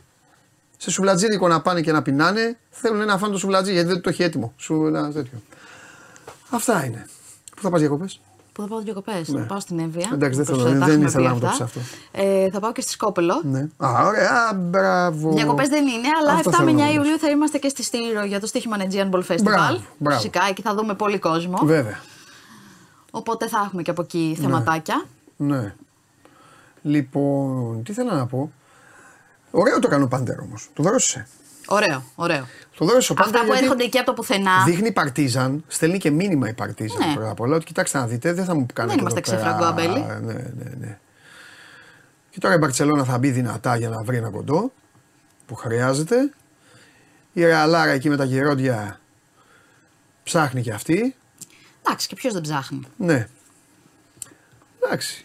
Ο Ντάριο Τόμψον θα απασχολήσει πολύ σίγουρα. Σ' αρέσει; Μ' αρέσει. Αυτά που έδειξε πέρσι ήταν ε, τρομερά. Αλλά και αυτά που είχε δείξει κάποια στιγμή ο Πολωνάρας στην Πασκόνια ήταν τρομερά και μετά δεν είχε ούτε καν ανάλογη συνέχεια. Όχι να συνεχίσουμε ανωδικά. Οπότε θα πρέπει να το δούμε. Αλλά τα νούμερα που έκανε ήταν ε, πραγματικά. Σε αφήνω με το εξής. Τρομερός ο Λαπροβίτολα. Μου έκανε απίστευτα θετική εντύπωση. Από τη στιγμή που τελείωσε το μαρτύριο της Μπαρτσελώνα, το δύο ώρο μαρτύριο στο Κάουνας, Ναι. στον ημιτελικό με τη Ρεάλ, Ναι. από εκείνη τη στιγμή μέχρι να φύγει από τη Λιθουανία με εξαίρεση το παιχνίδι της παρηγοριάς με τη Μονακό ήταν συνεχώς με τη γυναίκα του και το παιδάκι τους στο καρότσι και έκανε βόλτες Οικογενειάρχης. ε, μέσα, στο, μέσα στην πόλη. Μόνο τίποτα άλλο δεν έκανε. Δεν ξέρω αν θυμάσαι μια περίοδο που με μου- πάλι με μουστάκι. ακουγόταν ότι ήθελε ο Παναθηναϊκός στο Λαπροβίτολα και τρένταρε στο Twitter το free Λαπροβίτολα. Ναι. Είχε γίνει χαμός. Τότε Το, το ήταν- ξαναβλέπω να έρχεται. Ήταν, ήταν, ήταν στη Ρεάλ τότε νομίζω. Ναι. Ε, Ήταν, όχι, ήταν Ήτανε- σίγουρα στη Ρεάλ, αλλά δεν ήτανε θυμάμαι πριν αν τη ήταν μετακίνηση. Φύγε, ε, φύ- να φύγει έξω ή να μείνει ένα τέτοιο πράγμα. Ναι, ήταν. ήταν πριν πάει στη Μπαρσελόνα. Ναι. Μα είναι τόσες ιστορίες τα καλοκαιρία που χάνουμε το πότε ήταν. Ναι. Δηλαδή και αυτά που λέμε τώρα, θυμ, θυμίσου το να είμαστε καλά. Σε δύο χρόνια δεν θα τα θυμόμαστε ακριβώς. Ε, με τόσο που γίνονται και γράφονται κάθε μέρα. Έτσι είναι. Έτσι είναι. Χαιρετώ. Είσαι φοβερή. Γεια σας, καλή σας συνέχεια. Είσαι φοβερή, Βασιλική μου. Λοιπόν, Βασιλική Καραμούζα, για όλα αυτά τα οποία γίνονται στο μαγικό κόσμο του μπάσκετ.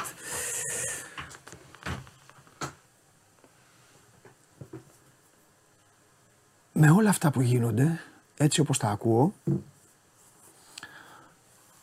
θα με αναγκάσουν όταν έρθει η ώρα των προβλέψεων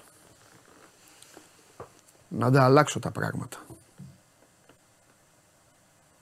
Δεν συζητάω ότι βρήκα τον πρωταθλητή Ευρώπη. Έτσι. Αλλά επειδή ξέρετε, οι, οι Ταλιμπάν ξέρετε πώς προβλέπω,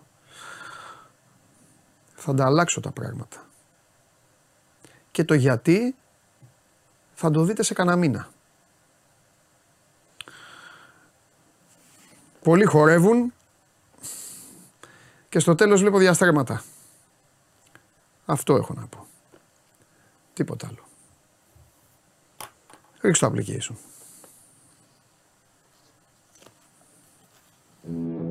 Κατέβασε το νέο app του Sport 24 και διάλεξε τι θα δεις. Με το My Sport 24 φτιάξε τη δική σου homepage επιλέγοντας ομάδες, αθλητές και διοργανώσεις. Ειδοποιήσεις για ό,τι συμβαίνει για την ομάδα σου. Match Center, Video Highlight, Live εκπομπές και στατιστικά για όλους τους αγώνες. Μόνο αθλητικά και στο κινητό σου με το νέο Sport 24 app. Κατέβασέ το. Ποιου γρήφου, ρε; Τι γρήφου μιλάω; Ο άλλος λέει ποιον είχες πει. Είχα πει ότι θα το πάρει η Ρεάλ. Αλλά ποντάρω με, με συγκεκριμένη φιλοσοφία. Θα την πετάξω στα σκουπίδια τη φιλοσοφία αυτή. Σε κάνα μήνα που θα έχουν ολοκληρωθεί όλα θα δείτε. Για πάμε να δούμε για το Χρυσόπουλο τώρα εκτάκτος και θα, θα δούμε, θα δούμε. Συνεχίζουμε. Πάμε.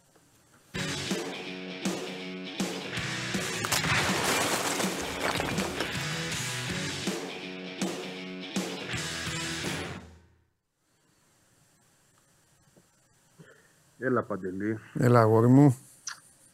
χθες δεν είχαμε τίποτα, σήμερα έχουμε πραγματάκια. Ναι. Μόνο ο Φάνης κατάλαβε τι εννοώ. Λοιπόν, πες μου κάτι τώρα. Ε, ναι, έχουμε πραγματάκια. Οπότε, ε, έλα πες. Ε, ρώτησα και το Χαλιάπα για το Χρυσόπουλο για να πεις στον κόσμο μας εδώ τα του Άρη.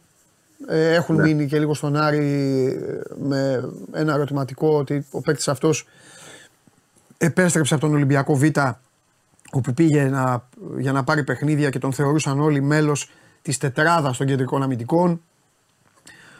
Οπότε θα ήθελα λίγο να πεις εδώ στους ανθρώπους μας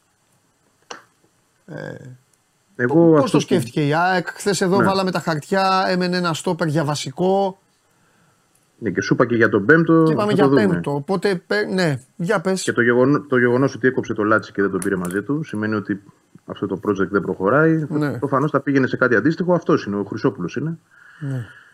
Ε, σε μια γενικότερη φιλοσοφία παιδομαζώματο, γιατί δεν είναι μόνο ο Χρυσόπουλος, η ΑΕΚ έχει πάρει τρεις παίκτες τις τελευταίες μέρες. Μάλιστα. Α μιλήσουμε τώρα για τον Χρυσόπουλο, θα πούμε και για τους άλλους. Απλά ο Χρυσόπουλος κάνει τον, τον περισσότερο ντόρο γιατί ε, όντως στον Άρη είχαν κάποιες βλέψεις για φέτος να τον προωθήσουν στην πρώτη ομάδα και να είναι στην τετράδα των στόπερ. Αλλά η ΑΕΚ δίνει πολύ καλά χρήματα. Θα έλεγα πολλά χρήματα για ε, σχεδόν συνειδιοκτησία. Νομίζω θα έχει ένα, κάτι περισσότερο εκείνη στο ποσοστό. Υπάρχει συμφωνία. Ο παίκτης θα έρθει, μπορεί και σήμερα να υπογράψει και να ανακοινωθεί. Έως το, εγώ ξέρω έως το 2028, πενταετία, και βλέπουμε. Θα πάει στην προετοιμασία, αυτό είναι το σχέδιο.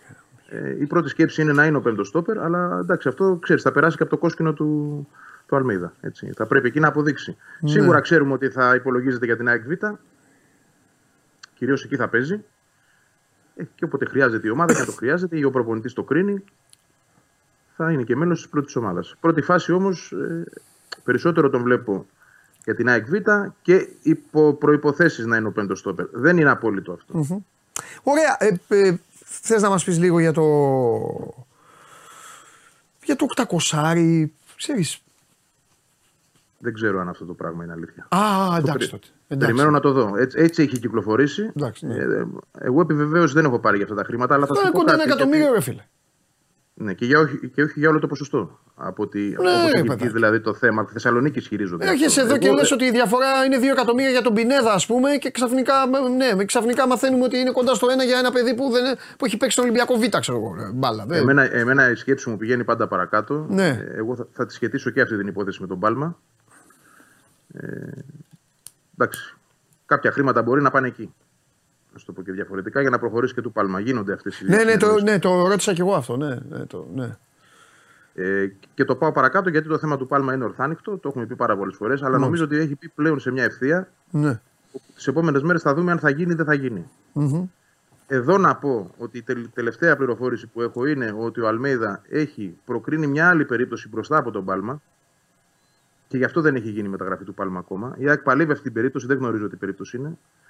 Ούτε αν είναι εύκολη, δύσκολη και που η ΑΕΚ βρίσκεται, αλλά υπάρχει κάποιος που είναι μπροστά από τον Πάλμα αυτή τη στιγμή. Αν αυτό δεν γίνει, τότε θεωρώ ότι η ΑΕΚ θα προχωρήσει με τον Πάλμα και στο οικονομικό θα το βρει με τον Άρη. Και για να το πούμε και πώς αλλάζουν τα πράγματα, έτσι, η ΑΕΚ με τον Άρη είχαν τις χείριστες σχέσεις για χρόνια, ει- ειδικά μεταξύ διοικήσεων, και βλέπεις τώρα πώς γυρνάει το παιχνίδι και πώς έρχονται κοντά ε, άνθρωποι οι οποίοι ας πούμε, δεν έλεγαν καλημέρα. Έτσι, γιατί υπήρχαν και επεισόδια, υπήρχαν, υπήρχαν πάρα πολλά που είχαν γίνει τα τελευταία χρόνια. με- Εννοείς για τις σχέσεις ΑΕΚ. ΑΕΚ; Μελισσανίδη, Καρυπίδη. Ε, και όχι, ΑΕΚ, κα- ΑΕΚ. εδώ έχει ανοίξει διάβλος τώρα. Ναι, εντάξει, εδώ και Ακριβώς. μήνες. Ε, Ναι. Έχει γυρίσει πολύ το, Ναι. το χάρτη. Εντάξει. Γι' αυτό και ίσως η ΑΕΚ παίζει αυτή τη στιγμή και μόνη της για τον Πάλμα στην Ελλάδα. Ναι. Έχει το, τον πρώτο λόγο. Ξαναλέω πάντα βέβαια υπό την προπόθεση γιατί ο Άρης αυτό που κοίταξε εξ αρχής ήταν να πάρει όσο περισσότερα μπορούσε. Δεν τα βρήκε στο εξωτερικό. Αυτά τα πέντε που ζητούσε εντάξει ήταν εξ αρχής εξωπραγματικό ποσό θεωρώ για τον Πάλμα, αλλά ε, δεν πάβει να μπορεί να βρει τρία, ξέρω εγώ. Ναι. Και να, να αλλάξουν όλα. Το θέμα είναι πόσο μπορεί ο Άρης να περιμένει, πότε θέλει τα χρήματα για να προχωρήσει στα δικά του σχέδια. Έτσι, γιατί θεωρώ ότι σε μεγάλο βαθμό και ο σχεδιασμός του εξαρτάται από την υπόθεση Πάλμα. Φαίνεται ο Πάλμα δηλαδή ότι είναι το χαρτί που θα φύγει από τον Άρη. Και ψάχνουμε να βρούμε τώρα αν θα είναι στην ΑΕΚ και αν θα πάει κάπου αλλού. Ε, ανοιχτή πολύ περίπτωση. Και τη σχετίζω φυσικά με τον Πιτσυρικά. Τώρα, ε, υπάρχουν άλλοι δύο πιτσιρικάδες που έκλεισαν αυτές τις μέρες στην ΑΕΚ. Είναι ο αδερφός του, του Σταύρου Πίλιου, ο, ο Αλέξιος Πίλιος, ο οποίος είναι δεξιός μπακ. Και αυτό στην ΑΕΚ Β, 19 χρονών. Εντάξει, Έπαιζε αυτό, πέρσι πρέπει στη- να ήταν στη, αυτό πρέπει να ήταν μέσα στη μεταγραφή. Όχι, τον είχαν δει και αυτόν. Έτσι γίνεται. και συνήθως. του άρεσε. Και δεν είναι Τέλος κακό. πάντων, Δεν κιόλας. ξέρω, εντάξει, θα το δούμε. Το παιδί Εντάξει. έπαιζε πέρσι στην ΚΑΠΑ19. Και ένας ακόμα χάφ από, από τον Παζιάννενα. Ε, κόλλησε το κεφάλι μου τώρα. Λάμπρος. Μισό. Εντάξει, δεν πειράζει, δεν πειράζει. Θα το στείλουν εδώ. εδώ Πειράζει. αφού- Είναι εδώ οι, Μεταγραφή. συνε... οι επιστημονικοί συνεργάτες πειράζει. όλοι. Μουστάκας, Μουστάκας. Μουστάκας, μπράβο. Λάμπρος Μουστάκας. Ναυροζήτης. 18 συμμετοχές πέρσι 6 γκολ. Ναι, Στην ΚΑΠΑ19 επίσης, στο πρωτάθλημα της ΚΑΠΑ19, επιτελικός χάφ. Μια ωραία. τριάδα παικτών που μαζί με τον Χρυσόπουλο, εγώ τον βάζω, ξαναλέω, ε, θα ενταχθεί στην ΑΕΚ Β αρχικά και βλέπουμε. Άσχετα αν ο Χρυσόπουλος πάει και στην προετοιμασία, γιατί θεωρείται έτσι πιο, πιο προχωρημένη περίπτωση, πιο ψημένος παίκτης. Θέλει να τον Και δει γιατί από δεν, κοντά έχει και ο Αλμέιδα. στόπερ, γιατί δεν έχει και στόπερ η ομάδα; Εντάξει, έχει τρεις.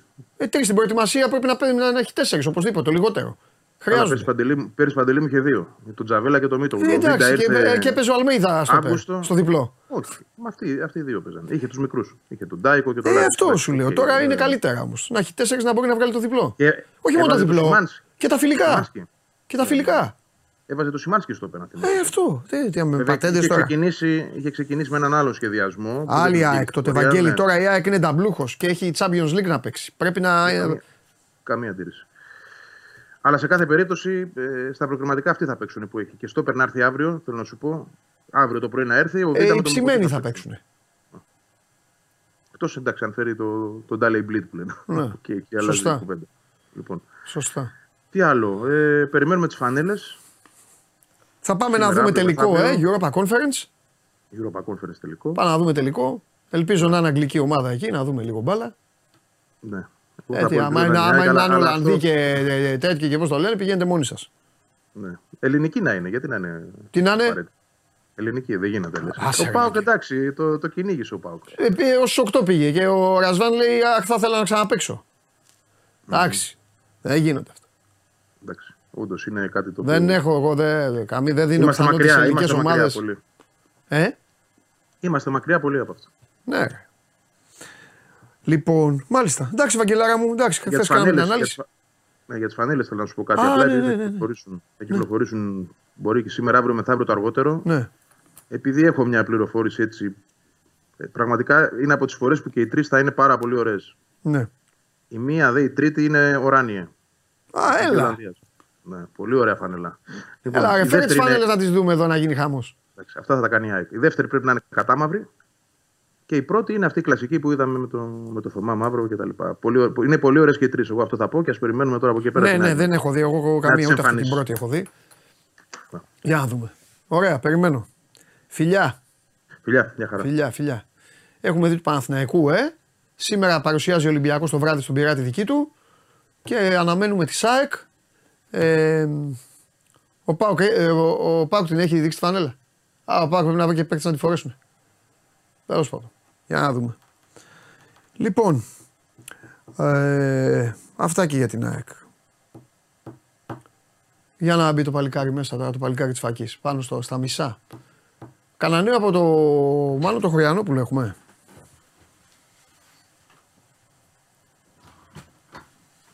Γεια σας, γεια σας. Καιρό είχαμε να τα πούμε. Όπα. Νικόλας Καρτσάνης. Πώς φαίνεται ένας άνθρωπος όταν δεν βλέπει την εκπομπή; Παντελή 16 Αυγούστου παίζει στο, Κα- παίζει στο Καραϊσκάκης City Σεβίλη. Ο Ολυμπιακός έχει 10 και 17 προκριματικά.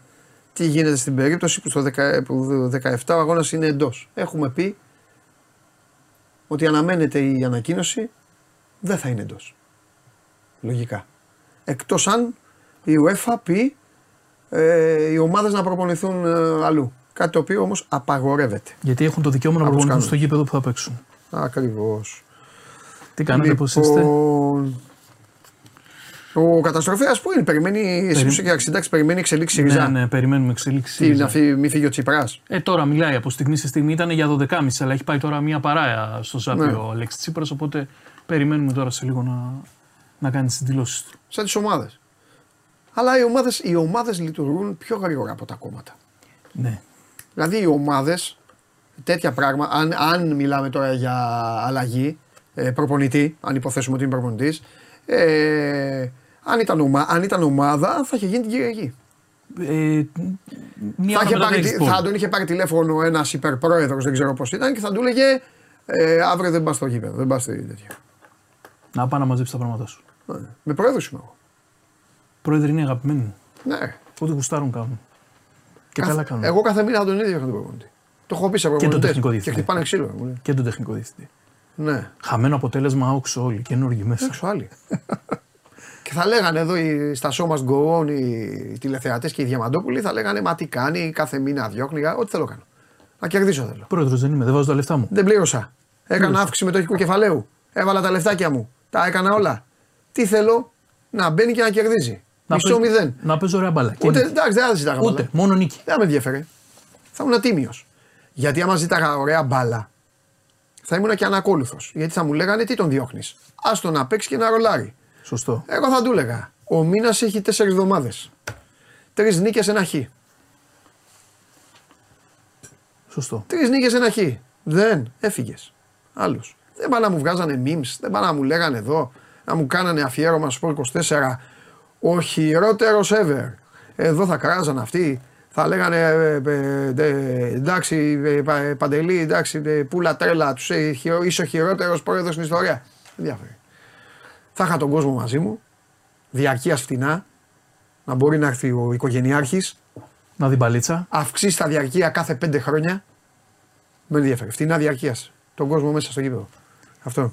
Εγώ θα έλεγα τον προπονητή, δεν θέλω να με ξέρει. Παίκτες θα είχα, θα είχα παίκτες στην ενδεκάδα. Θα είχα κανόνα. Η ενδεκάδα μου θα ξεκίναγε από έξι Έλληνες. Δηλαδή οι Έλληνες θα ήταν περισσότεροι των ξένων. Ε, ναι. Θα έλεγα στον προπονητή, κόψε το λαιμό σου. Θέλεις πολλούς ξένους; Ενδεκάδα, πέντε. Στον έκτο ξένο έχεις φύγει. Έξι Έλληνες. Δεν με νοιάζει. Δεν θα μπορούσα να πάρω πρωτάθλημα τώρα γιατί θα μου πούνε πρωτάθλημα αυτά, αλλά δεν θα έπεφτα. Θα είχα μία ημιαθλέτικ Bilbao. Σε μια τέτοια φιλοσοφία. Σταθερός δηλαδή. Ακαδημίες. Ακαδημίες δυνατές. Η ομάδα μου η Β, ο πιο μεγάλος σε ηλικία θα ήταν 21, 22. Αυτή θα ήταν η Β ομάδα μου. Παραγωγή, αυτό και εδώ. Μια χαρά. Εγώ ξέρω τι θα το έλεγα. Επικοινωνίε και αυτά κανένα τι δεν θα είχα. Γιατί Μόνος αυτοί, σου. ναι, αυτοί τι θα είχα πάρει εγώ. Ε, αυτοί έχουν επικοινωνιολόγους, ε, δεν έχουν κάνει ούτε ρεπορτάζ ε, πα, παλαιού φαλήρου. Θα τους είχα εγώ. Εγώ.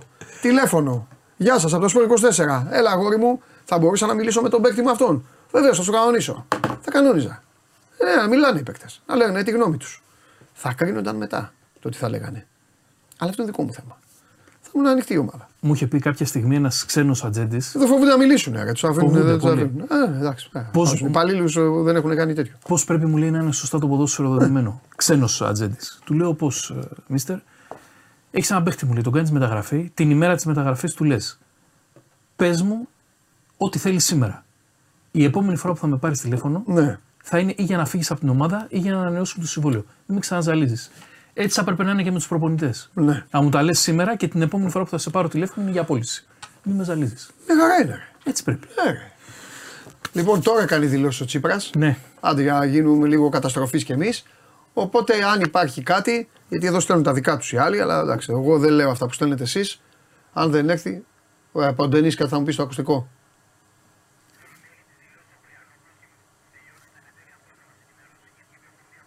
Ωραία, κυκλοφορούν διάφορες φήμες, μου λέει ο Ντενής, ο άχαστος στο στοίχημα Ντενής Μάρκο που μας έστειλε στο ταμείο. Ε, θα κατέβει ο καταστροφέας να μας ενημερώσει ό,τι πει ο Μάνος είναι. Μέχρι τότε, άλλος Μάνος κάνει κουμάντο στην εκπομπή. Φύγαμε. Λοιπόν, έχει εμφανιστεί αυτή η τουρκική ομάδα, η Pedik Spor. Ορίστε. Pedik Spor, Μάλιστα. ε, νεοφώτης της στην ε, Super League. Έχει κλείσει το Τζαβέλα και πάει να πάρει τον Μπέλκα τώρα και πληρώνει χρήμα παντελή πολύ δυνατό. Τι είναι από πίσω. Δεν ξέρω τι Εργοστάσιο. είναι από πίσω, δεν το έχω ψάξει πάρα πολύ. Ο πρόεδρος είναι πολύ δυνατός, ο προπονητής ε, λαλίστατος. Είπε ότι θέλουμε τον Μπέλκα. Έχω το ποσό και το αποκαλύπτουμε. Είναι από ένα εκατομμύριο μέχρι ένα εκατό το χρόνο. Πάρα πολύ καλά λεφτά. Για τον Μπελκά. Πάρα πολύ καλά λεφτά. Για την τσέπη του παιδιού. Για την τσέπη του παιδιού. Πολύ καλά λεφτά. Εξαιρετικά χρήματα. Και Και κοντά, είναι και στην, νεοφώτιστη, θα παίζει κιόλας. και κοντά στην Κωνσταντινούπολη είναι μια χαρά. Μπράβο. Αυτή είναι η πρόταση, 1 με 1 εκατό. Εξαιρετική. Δημήτρη, αν δεν βρεις κάτι άλλο, πάρ' το. Πάρ' το και μείνει εκεί. Για Ζαγαρίτη έγινε μια κουβέντα γιατί δεν επέστρεψε στο, στον Άρη. Είναι πολύ απλά τα πράγματα. Γιατί ο Άρης έπρεπε να τον αγοράσει. Δεν μπορούσε να τον δανειστεί. Γιατί υπάρχει ένας κανόνας στο ποδόσφαιρο θεσπισμένος. Όταν ο ποδοσφαιριστής έχει ένα χρόνο συμβόλαιο, είπαμε εδώ θα κάνουμε και μάθημα. Δηλαδή, αν ενώ το συμβόλαιο λύγει το 24, η ομάδα δεν μπορεί να τον δώσει δανεικό. Πρέπει να τον ανανεώσει και να τον δώσει να τον αφήσει ελεύθερο. Ε, η Πάρμα δεν έκανε κάτι από αυτά. Οπότε ο Ζαγαρίτη παραμένει εκεί και εξετάζει άλλες περιπτώσεις. Και δεν είναι αυτά τα οικογενειακά που άκουσα και διάβασα. Ε, για μένα. Ε, stop. Ναι, συγγνώμη. Θα σου δώσω την ευκαιρία να απαντήσεις στο Βαγγέλη Βαϊράμι. Βαγγέλης Βαϊράμις, μάλιστα. Παναθηναϊκό μπάσκετ τι γίνεται, πάμε για λαπροβίτολα πρωί-πρωί ή εδώ μιλάμε μόνο για μπάλα. Σου δίνω την ευκαιρία και τη χαρά να απαντήσεις εσύ στο Βαγγέλη Βαϊράμι. Βαγγελή, ή θα τη βλέπεις στην εκπομπή από την αρχή, ή μην μα τρελαίνει. Γύρω να το πίσω. Ολόκληρο αφιέρωμα κάναμε πριν στο Λαπροβίτολα και στο Μπάντερ και σε όλους. Η εκπομπή έχει τα πάντα. Αρκεί να μπει στο σωστό timing. Έχω αδικό.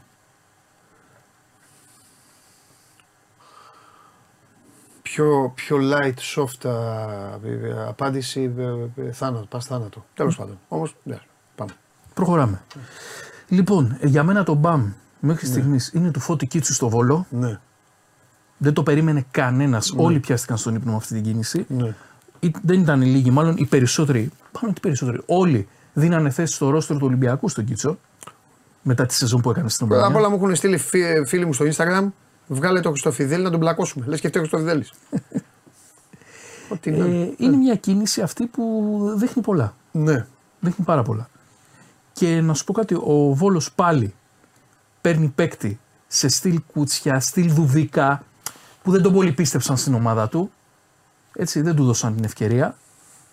Και πάει να βγάλει λαβράκι. Δεν ξέρω αν τον έχει πάρει ελεύθερο ή με δανεισμό. Τον είχε Μας τα ανακοινώσει πήγε. για δύο χρόνια. Ναι. Σίγουρα ο Ολυμπιακός σε όλα θα έχει τον πρώτο λόγο για να τον πάρει πίσω. Ναι. Σε κάθε περίπτωση παντού γίνεται ε, η συγκεκριμένη δουλειά. Πάμε λίγο Ρωσία. Τσάλοφ Φέντορ Νικολάεβιτς. Ο επιθετικός της ΤΣΣΚΑ που κοιτάζει ο ΠΑΟΚ. Τα έγραψε χθες και ο φίλος μου Φαμπρίτσιο Ρομάνο. Δεν το θεωρώ εφικτό να μπορέσει ο ΠΑΟΚ να πάρει αυτό το παίχτη. Με 4 και 5 εκατομμύρια που λένε Φραμπίτ- Ο Φαμπρίτσιο Ρομάνο μας έγραφε για τον Πότο τις προάλλες. Ακριβώς. Ε, δεν το βλέπω, παιδιά. Ε, Μου φαίνεται πάρα, πάρα πολύ δύσκολο. Πόσο; Ε, για το 40% των δικαιωμάτων του, για το 60% των δικαιωμάτων του 4-5 εκατομμύρια. Δεν, είναι- δεν δίνει ο Πάοκ τέτοια λεφτά πλέον. Δεν, είναι- και ο παίκτης αυτός έχει market στην αγορά. Δηλαδή θα κοιτάξει την Ελλάδα τελευταία. Έχει βάλει 26-27 γκολ. Το ρωσικό πρωτάθλημα μπορεί να είναι αποκλεισμένο, αλλά δεν είναι τρελή. Συνεχίζουν να το παρακολουθούν. Έχει πολύ καλούς ποδοσφαιριστές. Οπότε δεν το βλέπω, ρε παιδιά του. Θα μου προκαλέσει μεγάλη έκπληξη αν γίνει. Μακάρι να έρθει ένας τόσο καλός ποδοσφαιριστής στην Ελλάδα. Δεν τον βλέπω όμως. 25 χρονών σε τέτοια ηλικία με αγορά γύρω του. Δύσκολο. Δύσκολο, παιδιά. Ε, στην Τζέσσεκα που έχω κάνει δύο κρούσεις σε συγκεκριμένους ανθρώπους σε κύρια πόστα κρατάνε συγγύχθιος. Από τους Ρώσους Είναι τόσο, είναι τόσο, ε, το- τόσο το μένος σου για τον. ε, για τον Πάοκ. για το, όχι, ρε, Α, για τον Ρωμάνο που εσύ είσαι ένα Ρωμάνο και χτυπάς εκεί, παίρνεις, βλέπεις εκεί τέτοιο και παίρνεις μετά τις ομάδες. Χτυπάς. Ξέρεις κάτι; Η Χάρη σου έφτασε στη Μόσχα. Πόλεμο έχουν. Αυτοί είχαν πόλεμο και είχαν και τον Αβροζίδη να τους λέει τον επιθετικό με τα εκατομμύρια. καλά, έχω κάνει και χειρότερα. Εδώ έστελνα στην δυναμό Κιέβου μηνύματα. Τι θα γίνει με τον ένα, τι θα γίνει με τον άλλον. Ε, πρέπει να είσαι αδίστακτος σε κάποια πράγματα, στο ρεπορτάζ. Ναι. Αλλιώς δεν γίνεται δουλειά. Εντάξει, μάλλον, κάνει δουλειά σου. Αλλά για το Ρωμάνο, εγώ θα συνεχίσω να λέω ότι αυτό που έχει στήσει το έχει στήσει πάρα πολύ καλά, αλλά δεν είναι όλο βασισμένο σε ρεπορτάζ και αλήθεια. Ε, πάμε και στο. Είχαμε καλεσμένο τον Γιώργο τον Κυριακόπουλο. Μάλιστα. Εγώ στα, στο παρασκήνιο αυτής της συνέντευξης, θα σου πω ότι ο Γιώργος είχε μια μεγάλη οικονομικά πρόταση στα χέρια του εκτός Ιταλίας. Και σημειώνω ότι η Σασουόλο, η ομάδα του, θα μας απασχολήσει και για άλλον Έλληνα εντός των ημερών, διεθνή. Περιμένω με αγωνία εκεί τις ε, τις εξελίξεις. Ε, Πες κάτι και θα το βρω εγώ το όνομα αφού δεν θες να το πεις. Δεν, δεν, δεν το έχω. Α, συγγνώμη. Δεν το έχω. Συγγνώμη, συγγνώμη. Δεν το έχω. Οι Ιταλικές πηγές Του μου- Γιώργου, ούτε ποια χώρα είναι; Ούτε τη χώρα ξέρω. Είναι Α, εκτός Ιταλίας. Α, Μεγάλη καλά. οικονομικά. Ναι. Θα το δούμε, θα σκάσει λογικά Εντάξει. από μέρα σε μέρα. Ε, θέλω να σου πω επίσης ότι βλέπω ότι οι ομάδες οι μεγάλες Ναι. ακολουθούν μια ενδιαφέρουσα μεταγραφική πορεία φέτος. Ναι. Φιλοσοφία. Ο καθένας έχει τη δική του. Δεν ορμάνε. Οι ελληνικές ομάδες; Ναι. Μ' αρέσει αυτό που γίνεται με τα γραφικά. Μπορεί να αργούν, αλλά έχουν ένα δικό τους σκεπτικό. Ο Γιωβάνοβιτ το δικό του, μαζί με τον Παπαδημητρίου πλέον. Μάλιστα. Ο Πάοκ περνάει σε διαφορετική στρατηγική στη σύγκριση με το παρελθόν που μπορούσε να δώσει ανάλογα χρήματα με τον Ολυμπιακό σε συμβόλαια. Δεν το κάνει πλέον, αλλάζει στρατηγική. Και τι κάνει. Ποια είναι η στρατηγική του; Ο Πάοκ προσπαθεί να βρει ελεύθερους και δανεικούς ποδοσφαιριστές Ναι. για να στήσει μια ομάδα Ναι. και ώστε την επόμενη ή τη μεθεπόμενη σεζόν που θα έχει κάποια έσοδα να μπορεί να κάνει και αγορές. Ή και να πουλήσει παίχτες. Αλλά να τους πουλήσει σωστά γιατί ο Πάοκ θέλει. Οκτώ, οκτώ στο πλάτο του γηπέδου δεν μπορεί να παίξει ακόμα ο άνθρωπος. Ακόμα όχι. Α. Και θα σου πω και κάτι άλλο. Ναι. Ο Πάουκ έχει κάνει ένα πολύ σοβαρό λάθος. Νόμιζε ότι έγινε selling club. Ενώ δεν είναι. Selling club είναι μόνο Ολυμπιακός. Αλήθεια είναι. Ο Πάουκ δεν είναι. Ακόμα. Έχει όμως τα φόντα, και όταν λέμε φόντα, εννοούμε τους παίχτες για να το κάνει. Αλλά προς το παρόν δεν είναι. Να φύγει selling ο club. Ίγκασον. Ε, άμα έχει καλή πρόταση. δεν Και θα μετά φύγει. παίξει ο Καρτάδος. και ο Χάρης ο Μπανιώτης. Τέλος πάντων. Για να Έχει δω. κάνει λάθη ο Πάουκ στη διαχείρισή του. Για πάμε. Αυτά. Μια καλή φιλοσοφία ακολουθούν όλες οι ομάδες κάτι καινούριο που δεν το έχουμε ξαναδεί ακόμα στην Ελλάδα. Να ορμάνε, να. Η ΑΕΚ Η έχει. ΑΕΚ που περιμένει τον Πινέδα, ας πούμε, ε, ε, είσαι τέτοιο, είσαι. Η ΑΕΚ θα σου πω κάτι. Όλα είναι συγκεντρωμένα γύρω από τον Αλμέιδα. Εγώ αν ήμουν ο Μιλισανίδη, θα τον περίμενα τον Πινέδα. Αν μου πεις γι' αυτό δεν είμαι ο Μιλισανίδη. Ρε πήρα double. Δεν είχες παίξει. Αν πεις τι φταίει το παιδί. Θα έλεγα το στη παιδί. Θέλτα, θέλει πέντε δίνει. Πέντε. Θα έλεγα πέντε. Θα του έλεγα του Αλμίδα, σου δίνω τρεις ώρες να κλάψεις. Τρεις ώρες. Κλάψε τρεις ώρες και μετά φέρε, θα φέρουμε παίκτη. Τι έγινε. Τα μπλούκοζε, το πήρες τέτοιο. Γήπεδο, παπαρένα. Νταμπλούκος. Κάκα περιμένει τον Πινέδα. Α, έφυγε. Είναι Άλλο. παί- παίκτης Άλλο. βαρόμετρο όμως. Είναι παίκτης Άλλο. βαρόμετρο. Είναι παίκτης βαρόμετρο και τον θέλει και ο προπονητής. Ναι, αλλά πάνω απ' όλα, πάνω απ' όλα για εμένα, για εμένα όμως, η γνώμη μου είναι αυτή. Δεν πάνε να λέτε, εσείς είστε όλοι, πες το, μεταγραφολάγνοι. Άμα σας πούνε ότι θα, θα, θα, θα δώσουν, θα, ε, ότι επιτρέπεται να έχει μια εντεκάδα και ένα σκυλάκι μέσα, θα πάρετε βε- βα- σβάρνα pet shop εκεί να, να, να παίζουν το καλύτερο σκυλί. Δεν με ενδιαφέρει. Καθόλου. Εγώ είμαι μόνο με τη φανέλα και με το σήμα των ομάδων. Δεν υπάρχει τίποτα μεγαλύτερο από αυτό. Η φανέλα και το σήμα. Όποιος δεν μπορεί να το ακολουθήσει, θα πάει για μπάνιο. Σε όποιο πόστο κι αν είναι. Από τους προέδρους μέχρι τους, αυτούς που καθαρίζουν τις αποχαιρετεύσει. Μαζί σου. Ε, δεν κατάλαβα. Μαζί σου. Το πλάνο του Ολυμπιακού ποιο είναι; Που σ' αρέσει. Το πες πλάνο- για όλους, γι' αυτό μόνο για τον Ολυμπιακό δεν έχει πει. Ο Ολυμπιακός θα κάνει μια καθαριότητα. Σοβαρή πιστεύω. Και τι είναι ο Ολυμπιακός θα κάνει καθαριότητα; Όχι, θα κάνει- Ε, ε, ε, Θα πώς το κάνει λένε. σοβαρή καθαριότητα στο ρόστερ. Α, ναι. Γιατί έχει πάρα πολλούς Όχι, τώρα έχουμε ποδοσφαιριστές. φωτογράφια, ρε παιδιά, τι γίνεται εκεί; Και μπαίνει ο Αλέξης Τσίπρας. Ε, καλά, ο Τσίπρας μπαίνει. Τι, τι τρέχουνε, λες και μπήκε ο Μαραντόνα να στήθηκε. Τρόμαξα. Μάλιστα. Λοιπόν, αρχίζει το. Τι αρχίζει; Κάνεις μετάδοση; Όχι. Για πες. Ε, ο Ολυμπιακός θα κάνει μια καθαριότητα στο ρόστερ του. Απαραίτητη, που δεν το έχει κάνει αυτό το ξεσκαρτάρισμα πολλά Μάλιστα. χρόνια. Θα χτυπήσει από την Ιβερική 2, 3, 4 ποδοσφαιριστές. Ναι. Αν και εσείς πιστεύετε ότι θα κάνει 10-15 μεταγραφές. Τόσες θα κάνει. Θα Εσύ δούμε. άστο, δεν έχεις πατήσει με τον Ολυμπιακό. Έχεις πει ότι θα πάρει πέντε παίκτες. Εσύ άστο. Εσύ άστο. Γελάνε και τα γυαλιά του κορδόν. Θα δούμε. Γελάει ο, ε, γελάει ο, ο, Δαφ- ο Δαφνοστεφανωμένος στο η πλατεία Αλεξάνδρας γελάει. Άκουσε τη, αυτό που είπες και γέλασε. Θα Κάπου δούμε. Γέλασε. Ε, τώρα, ναι, Θα ναι. δούμε, θα δούμε, θα δούμε. Και ανοίγει και η θέση για αριστερό μπακ μετά τη φυγή του Κίτσου. Γιατί βλέπω ότι και ωραία ψουκ έχει. Κάτσε να απαντήσω στο φίλο μου εδώ που στέλνει. Παντέλο μου, ο Πινέδα παίζει 8 θέσεις μες στο γήπεδο. Βαρόμετρο για κάθε ομάδα και ειδικά για την ΑΕΚ. Μην τον αφήσει για το βάρο. Τι λέτε, ρε, ποιον αφήσει; Μπλέκουν άλλες ομάδες αυτά. Τι, τι, Δεν βαρεθήκατε να μπλέκετε άλλες ομάδες. Μην μπλέκετε άλλες ομάδες. τι μπορούν οι άνθρωποι. Ρε. Άλλα είναι τα ζητήματα. Τα σοβαρά. Τέλος πάντων, εγώ φταίω, τι κάθομαι και τέτοιο. Λοιπόν, άντε, έλα φιλιά. Αυτά, Παντελή μου, να είσαι Εγώ δεν καλά. λέω Τίποτα. Θα τα πούμε. Δώσε μου την κάρτα του Ντενίζα για σκηνοθέτη. Να ρωτήσω κάτι. Ο Τσίπρας πριν λίγο δηλώσεις δεν έκανε. Τώρα πάλι μιλάει αλλού. Αλλάζει δωμάτια. Τώρα, τώρα είναι η Αφού και πριν τον έδειχνε να κάνει δηλώσεις. Αρχείο ήταν πριν. Ε, μου την έχετε βάλει σιωπηλά την τηλεόραση. Τέλος πάντων. Α, καλοκαίρι είναι. Τι είναι αυτό. Τι θα παίξουμε σήμερα; Εγώ τον ακολουθώ τον ταινί. Και πάω ταμείο. Εσείς τι λέτε; Κόπα Σουνταμερικάνα. Νιούελς. Άουνταξ Ιταλιάνο. Άσο και over 1,5. Πέντε γκολ να φάνε αυτοί οι Άουνταξ. Ό,τι θέλει ο Ντενή. Άσο και over 1,5. Λοιπόν, επιτέλους ο Kill Bill έγραψε και το πιο σωστό που υπάρχει. Μόνο δίκαιο έχει ο Παντελής. Α, ή Μάνο. Δεν πειράζει. Τι Μάνο, τι μόνο.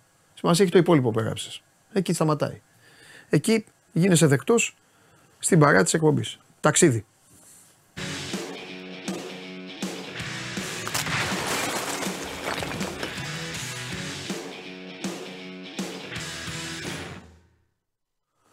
Και εδώ είναι ο φίλος μου στη γνωστή του θέση. Έχει βρει ένα απόστο Καλησπέρα, εκεί. καλησπέρα. Το συνεφάκι του, φτιά, του έχει φτιάξει κεφάλι από πάνω το συνεφάκι. Κουμπώνει με το κεφάλι. Έλα Κώστα μου. Για λέγε, είστε; τι έχει η ομάδα, πώς είναι; Κοίταξε, πρέπει μια μέρα να βγούμε κατευθείαν για να προλάβουμε και λίγο προπόνηση. Να ναι ρε, είμαστε θέλω, από το θέλω. γήπεδο Ωραία, και- φτιάξ' το εσύ. Για να... Πρέπει να βγούμε όμως ξέρεις το καλησπέρα. Να βγούμε, ναι, αμέ. Θα βγεις Ναι. για να προλάβουμε από πίσω ένα Ναι. εικόνα από γηπέδου κτλ. Αμέ. Γιατί εκείνη την ώρα πάνω που ξεκινάμε, πάνω κάτω εκείνη την ώρα τελειώνει και την πρωινή προπόνηση γιατί πιάνει πολύ ζέστη μετά. Ναι, να, να βγάλουμε, εκεί, να, να, να ακουστούν φωνές και αυτά.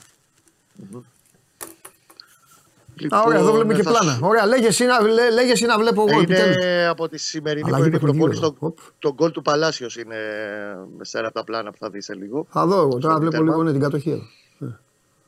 Ο οποίος Παλάσιος ήταν και, α το πούμε, το πρόσωπο σήμερα λίγο. Ξανά αλλαγή. Τέλου, μετά από καιρό αρχίζει και βγάζει λίγο κάποια πράγματα πάλι ο Αργεντινός. Μετά από ένα κακό δεύτερο εξάμεινο, Ναι. κακά τα ψέματα. Σημερινή προπόνηση ήταν ε, πολύ καλός. Κανονικός Παλάσιος. Και αυτό είναι ευχάριστο. Το θέμα είναι να το διατηρήσει, ε, γιατί δεν είναι αρκεί μόνο μία προπόνηση, μία εικόνα. Να υπάρξει ένας συνολικός πίνακας.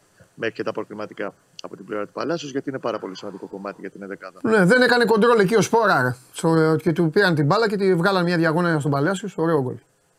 Αν ήταν ο Σπόρα, νομίζω αυτός ήταν. Τέλος πάντων. Δεν Τον κάψα. Ναι, ψηλά, ψηλά η μπάλα εκεί χάθηκε. ναι, ναι, ναι. σωστά. Για πάμε. Λοιπόν, δύο πράγματα μπορώ να σου μεταφέρω ως προς το τακτικό και κάποια έτσι μας έχουν κάνει εντύπωση τι πρώτες τρεις μέρες εδώ στην ε, Αυστρία. Έχει να κάνει με την διάθεση του Γιωβάνοβιτς πολύ πιο εντατικά φέτος. Γιατί ξέρεις, είναι χτίζει, χτίζει και το κοδομεί λίγο παραπάνω κάθε προετοιμασία. Γιατί έχουμε πλήρη εικόνα Γιωβάνοβιτς και στις τρεις προηγούμενες προετοιμασίες. Βέβαια. Ε, δύο πράγματα. Το πρώτο έχει να κάνει με το counter press.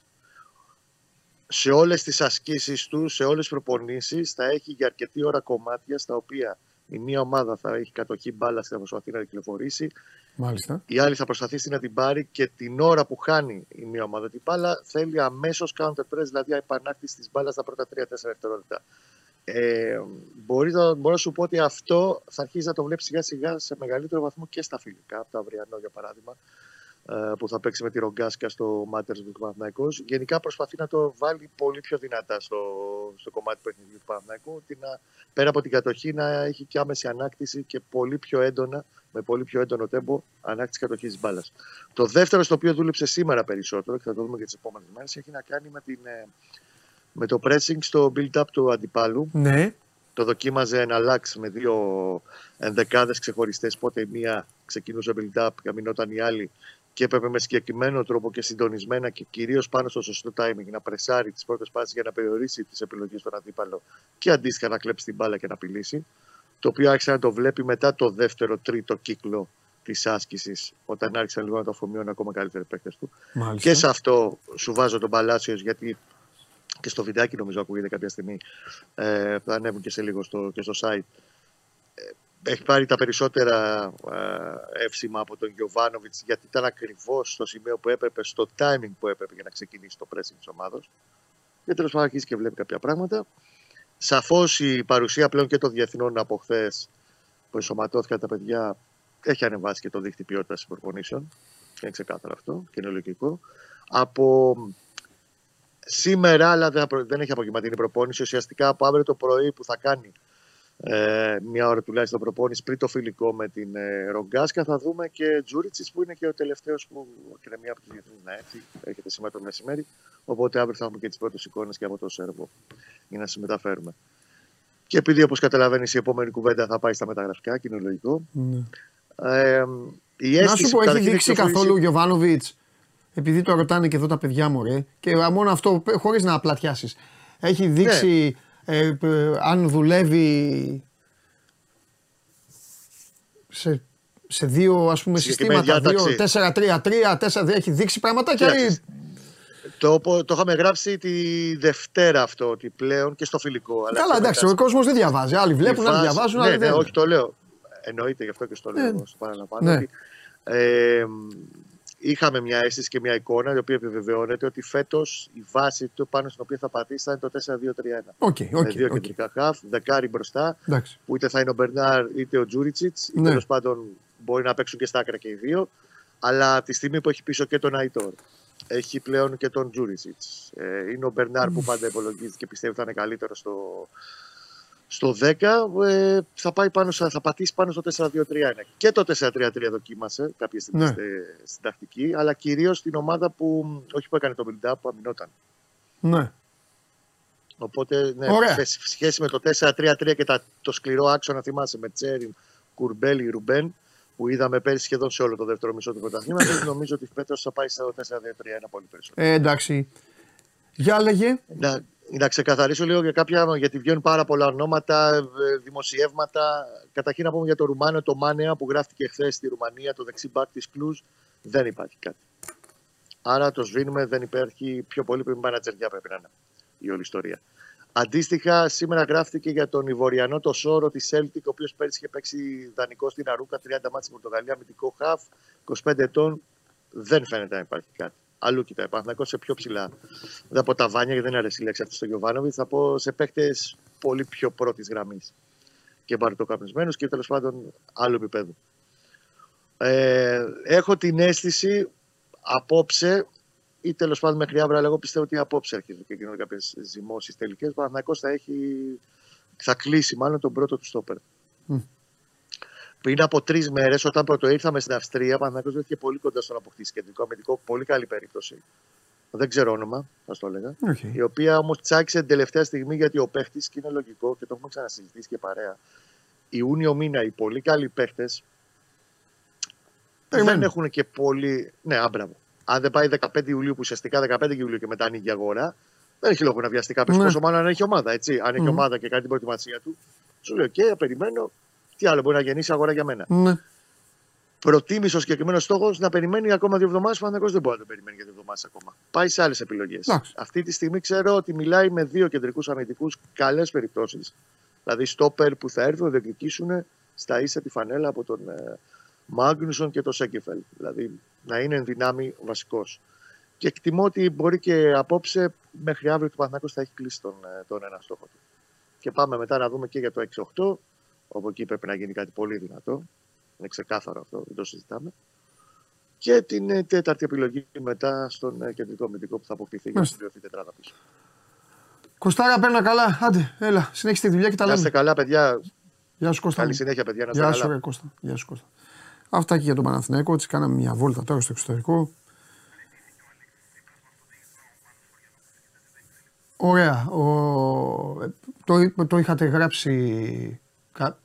Κλείστε τώρα, παιδιά, το αυτί μου. Το είχατε γράψει κάποιοι στο, στο chat, αλλά δεν μπορούσα εγώ να κάνω τώρα αναπαραγωγή αυτού. Μόλις ενημερώθηκα, θα κατέβει και ο Χωριανόπουλος, παραιτήθηκε ο Τσίπρας από την ηγεσία του ΣΥΡΙΖΑ. Ε, αυτός που δεν παρετείται από τη θέση την κλασική στην οποία βγαίνει και μας κάνει παρέα είναι ο κύριος που θα δείτε ευθύς αμέσως.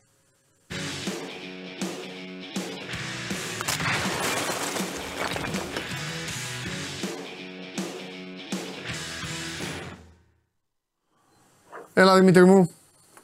Καλό μεσημέρι, Παντελή, τι γίνεται; Επίσης, καλά, αγόρι μου, καλά Δημήτρη μου, καλά. Ε, ε, έχουμε τίποτα, καμία εξέλιξη φοβερή, τίποτα, Ντε Φρούτος, ντε, ξέρω εγώ, τίποτα άλλο; Λοιπόν, λοιπόν, λοιπόν, να πούμε. Φανέλα τα- απόψε το βράδυ, οκ.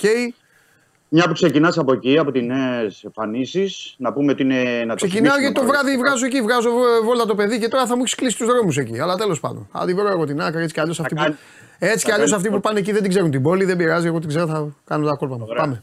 Ωραία. Για λέγε. Προάβλιο εκεί πέρα, έχει και Ναι, χώρο. εντάξει, εντάξει. Το Δημοτικό Θέατρο. Ναι, ναι, ναι. Για Λοιπόν, πάμε. για τις νέες εμφανίσεις να πούμε ότι. Το είχαμε πει και από χθες δηλαδή, ότι Ναι. να το απλά να το θυμίσουμε ότι είναι 9 παρατέταρτο. Ναι, Θα δεις στο προάβλιο χώρο του Δημοτικού Θεάτρου Πειραιά. ναι. Η πρώτη, η βασική, η κλασική ερυθρόλευκη ρηγωτή θα έχει περισσότερες ρίγες. Μμμ. Α, δεν θα έχει το, τις ιστορικές τρεις, ας πούμε. Όχι, Που είναι; όχι. Οκ. Έχει, Έχει περισσότερες. ξαναγίνει ο Ολυμπιακός με περισσότερες πάντως. Βέβαια, βέβαια, βέβαια. Έλα, πού Βέβαια. είναι, δείξει φανέλα τώρα, αλλά αν πεις δεν τη- θα, αύριο. Εντάξει, Έχει βγει, έχει βγει για τους φίλους που μας παρακολουθούν. Ναι. Υπάρχει ένα βίντεο πρόμο που έχει ανεβάσει και ο Ολυμπιακός με τον Κώστα Φορτούνη που την έχει προβάρει, που την έχει παρουσιάσει κτλ. Ε, και υπάρχει ήδη στο site του sport24.gr. Μπορούν να μπουν οι φίλοι μας να τη δουν. Τι σου είναι η μπάλα, ε, ο Φορτούνης στις μπουλντόζες πέρυσι, τώρα με τη φανέλα. Ναι. Ναι, οκ. Ε, Για πες. και, πιθανότητα, και πιθανότητα δεν ξέρω αν θα είναι και το βράδυ. Νομίζω μπορεί να είναι και το βράδυ Ναι. την παρουσίαση. Ε, η δεύτερη πληροφορίες λένε γιατί δεν έχει εμφανιστεί κάτι, δεν έχει ειπωθεί κάτι. Ο Ολυμπιακός εντάξει, λογικό είναι να θέλει να τις παρουσιάσει το βράδυ. Είναι γαλάζια. Μμμ. Και η τρίτη είναι γκρι, έχει γκρι όπως και, και πέρυσι. Είναι πα- περισσότερο παραλλαγή. Θυμίζει λίγο έτσι παραλλαγής που βάζει και η, η Adidas τε- τα τελευταία χρόνια. Ε, Οκ. Οπότε θα έχουμε πολύ περισσότερα να πούμε, να τη δούμε απόψε, να πούμε αύριο. Και αυτό σε ό,τι αφορά τις ε, εμφανίσεις. Βεβαίως. Το δεύτερο πρέπει να πούμε γιατί είναι πριν από μισή ώρα, αλλά και δεν αφορά τόσο τώρα πια τον Ολυμπιακό, είναι ότι παρουσιάστηκε από, ή μάλλον ανακοινώθηκε από την Αλ Νασρ ο Μπακαμπού. Ε, επίσημα πλέον, με υπογραφές και έχει βάλει και ένα βίντεο η Αλ Νάστρο στο, στην ιστοσελίδα της και στα social media με τα γκολ του Μπακαμπού πέρυσι με τον Ολυμπιακό. Ε, το τρίτο που πρέπει να πούμε και να μπούμε έτσι σιγά σιγά στα μεταγραφικά είναι ότι σήμερα ειδικά, αλλά το έχουμε αναφέρει έτσι κι αλλιώς τις τελευταίες μέρες εμείς από εδώ, για τον Μάξι Γκόμες και τον ε, Μπάρτρα την, ε, της Τράπεζος Μισό λεπτό, μισό λεπτό. Μισό λεπτό. Ναι, Ε, ναι, ναι. για να ακολουθήσουμε την κλασική μας σειρά. Ε, ας αφήσουμε στο τέλος τα άφθονα γραφτά. ονόματα υποψηφίων. Πάμε πρώτα όπως κάνουμε στους ποδοσφαιριστές που άνοικαν, παύλα ανήκουν στον Ολυμπιακό. Ναι. Θέλω να μου πεις τι έχει γίνει με τον κιτσο αν υπάρχει παρασκήνιο και τι είδους συμφωνία είναι αυτή με τον Βόλο.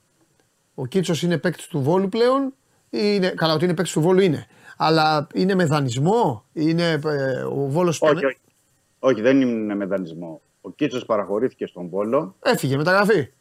μεταγραφή για δύο χρόνια. Όμως ο Ολυμπιακός κρατάει το δικαίωμα, γιατί αυτό δεν ανακοινώνεται ούτε από τον Βόλο ούτε από τον Ολυμπιακό, να πούμε έτσι. Οκ. Ο Ολυμπιακός έχει κρατήσει το δικαίωμα την πορεία του χρόνου Ναι. να τον πάρει πίσω. Ε, πάρα θα σαν Υπάρχει δανεισμό. ένας δανει- Α, Υπάρχει ένας όρος. Όχι, όχι, δεν είναι δανεισμός. Δεν είναι δανεισμός. Υπάρχει ένα. Πήρε λεφτά ο Ολυμπιακός από τον Βόλο. Του πούλησε τον παίκτη. Δεν μπορώ να πω για λεφτά. Δεν Καλά. μπορώ να πω. Δεν το ξέρω αυτό. Εντάξει, Για τα εντάξει. λεφτά. Ξέρω ότι ο Ολυμπιακός έχει το δικαίωμα όποτε ζητήσει. Να έχει τον πρώτο παίκτη, να λόγο τον- και καλά.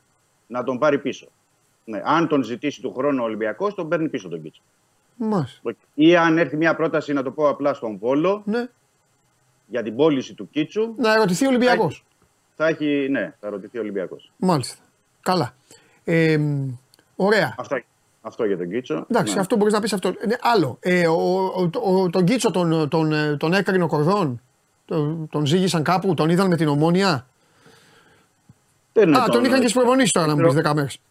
Μια εβδομάδα. Ε, εντάξει, δεν ήταν. Ήταν μια εβδομάδα, ούτε μια εβδομάδα. Α. Σκάρτα μια εβδομάδα, ναι. Δεν, ε, δεν νομίζω πως βγήκε. Ε, πώς να το πω, ότι υπήρχε άποψη σαφή για τον Κίτσο. Τότε- Νομίζω, ότι, νομίζω ότι κρίθηκε ότι το παιδί έτσι αλλιώς δεν θα υπολογιζόταν για πρώτος δεύτερος Α, στον Ολυμπιακό και ήθελε να πάει να παίξει κάπου. Ναι, γιατί πρώτος δεύτερος σου λέει τώρα δεύτερος είναι ο Ραμόν.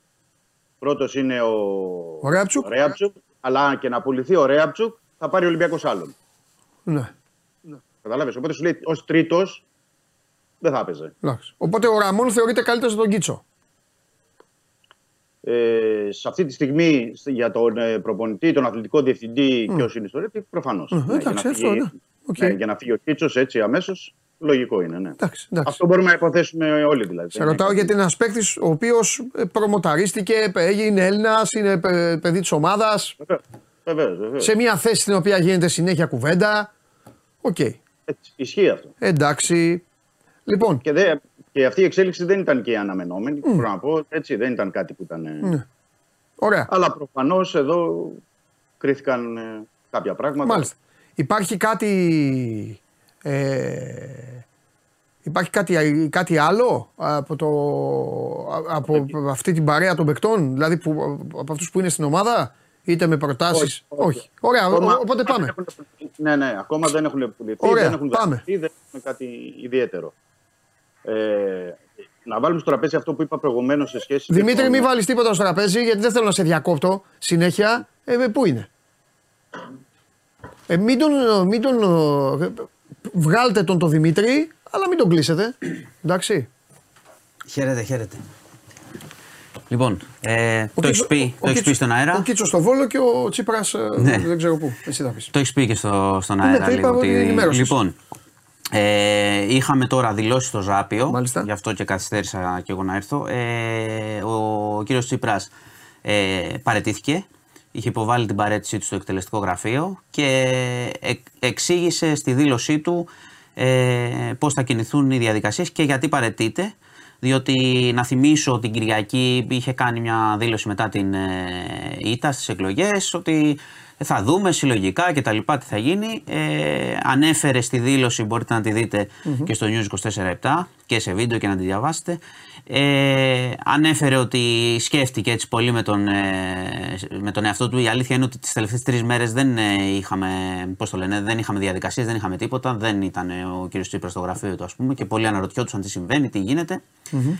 Ε, και είπε το εξής, ότι έκανε αρχικά μια αναδρομή της πορείας, πώς πήρε το κόμμα που ήταν μικρό, ότι κυβέρνησε, ότι έκαναν σωστά, έκαναν λάθη, πολλά κτλ.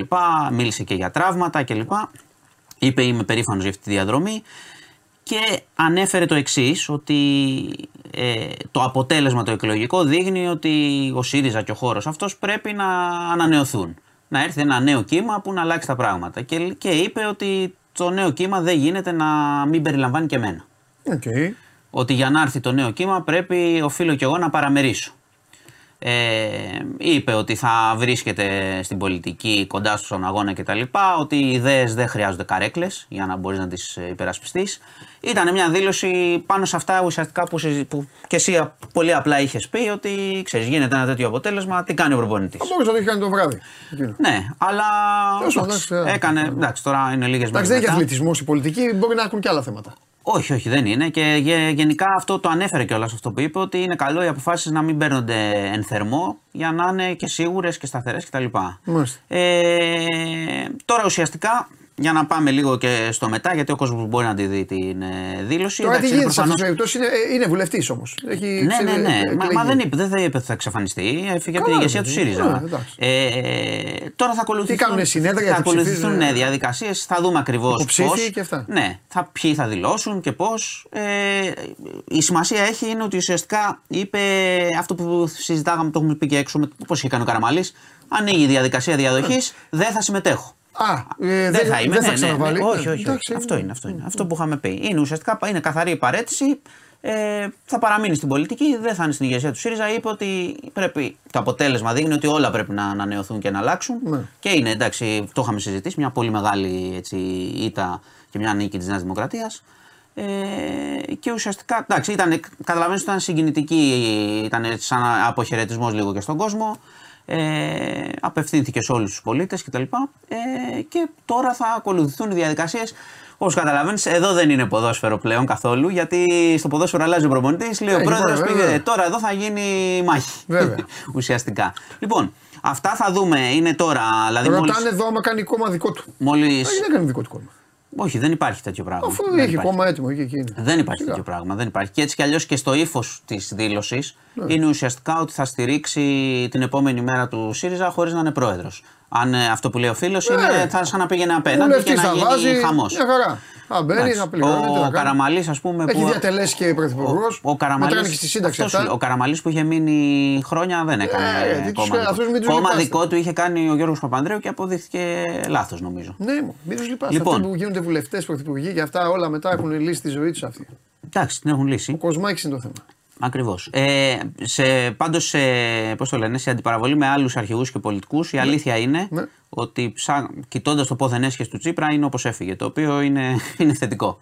Είχε μια μηχανή, είχε και ένα αυτοκίνητο Ναι. και δύο σπίτια τι είχε. Με αυτά φεύγει. Το οποίο είναι λίγο σπάνιο, να σου πω την αλήθεια. να μην έχεις μετά από 15 χρόνια 50 κίνητα παραπάνω. Οπότε, εντάξει, σε αυτό. Στα υπόλοιπα, στα πολιτικά, έχει τα καλά του που λένε οι οι Τι θα φίλοι κάνουμε, να του. κάνουμε απολογισμό. Στα Άστο. αρνητικά Άστο. έχει τα αρνητικά του που λένε οι εχθροί κτλ. Τα λάθη και τα σωστά και τα πολλά λάθη. Και άλλωστε κρίθηκε και σε ένα αποτέλεσμα τώρα. Έχει κερδίσει εκλογές, έχει χάσει και εκλογές και με μεγάλο αποτέλεσμα έτσι, στη- την Κυριακή. Αυτά. Αν ήταν αθλητικά θα είχε πλάκα όμως να αλλάζαν ομάδες, να αλλάζανε κόμματα και τέτοια. Αλλάζουν κόμματα. Όχι αρχηγοί. Ε, εντάξει, οι αρχηγοί να Όχι αλλάζουν. αρχηγοί, οι βουλευτές. Τι έχουν Καλά, οι αλλάξει, βουλευτές, μεταγραφές. Τώρα οι μισοί που είναι τώρα σε αυτή την κυβέρνηση δεν ήταν ε, και Πασόκ. Πολλοί ήταν Πασόκ Ναι. παλιά. Πιο Ναι. παλιά. Λοιπόν, αυτές είναι οι εξελίξεις τώρα πολιτικά. Θα δούμε τις επόμενες μέρες ε, τι θα ακολουθήσει. Στο χώρο της κεντροαριστεράς η κυβέρνηση, τα έχουμε πει, έχει ξεκινήσει. Φέρνει, θα φέρει νομοσχέδια κτλ. Προχωράνε οι διαδικασίες. Εντάξει, τίποτα δεν μένει κενό ούτε στην πολιτική όπως και στον αθλητισμό. Πάντα υπάρχουν πρόσωπα, Εννοείται. ξεκινάνε, συνεχίζονται. Μπράβο. Συνεχίζονται οι διαδικασίες. Ελπίζω Γεια για το σου, καλό βρε. του κόσμου. Ναι, πρέπει να φύγω. Τι κάνεις αφιέρωμα; Πρέπει... Όχι, πρέπει να δούμε τώρα αντιδράσεις Πόσα κτλ. μάτς είχε δώσει ο Τσίπρας. Όχι, όχι, όχι. Τα, δε- τα αφιερωματικά δεν μετράνε. Τα μετά είναι τώρα. Ε, Επόμενο πρόεδρο. Τα Γεια μετά σου. είναι τώρα. Όχι, δεν φτιάζουμε. να Γυναίκα δούμε. ή άντρας; Να δου- Α, δεν ξέρω. Θα αποφασίσουν. Πού να ξέρω. Εντάξει. Μπορεί να βάλουν υποψήφοι διάφοροι. Θα δούμε. Θέλω να μου πεις με ποιον θα είσαι. Θα χτίσει εδώ στην εκπομπή να μας πεις. Ε, δεν είμαι με κανέναν. Ε, δεν πειράζει, με μου νοιάζει. πλάκα θα κάνουμε σιγά. Θα σου πω, θα Έτσι σου- κι αλλιώς όποιος και να βγει. Θα σου πω, ναι. Θα, Σιγά. σου, θα σου πω ποιος είναι τα χαρακτηριστικά και τέτοια. Τώρα Ναι. ποιο θα είμαι, ξέρω εγώ. Τι να σου πω. Εντάξει. Ε, καλά. Τι, ε, Λοιπόν. ε, η ομάδα εντάξει όλα. Η ομάδα είναι, έχω εμπιστοσύνη. Μετά από τις δηλώσεις είμαι μια χαρά. Αν έχει εσύ εμπιστοσύνη, τελείωσε. Ε, Τελειώνει τον άκουσα όλα. τον πρόεδρο. Εντάξει, Λοιπόν. ναι. Άλλα. Σας Φι- χαιρετώ. Φιλιά. Γεια σας, γεια σας. Φιλιά.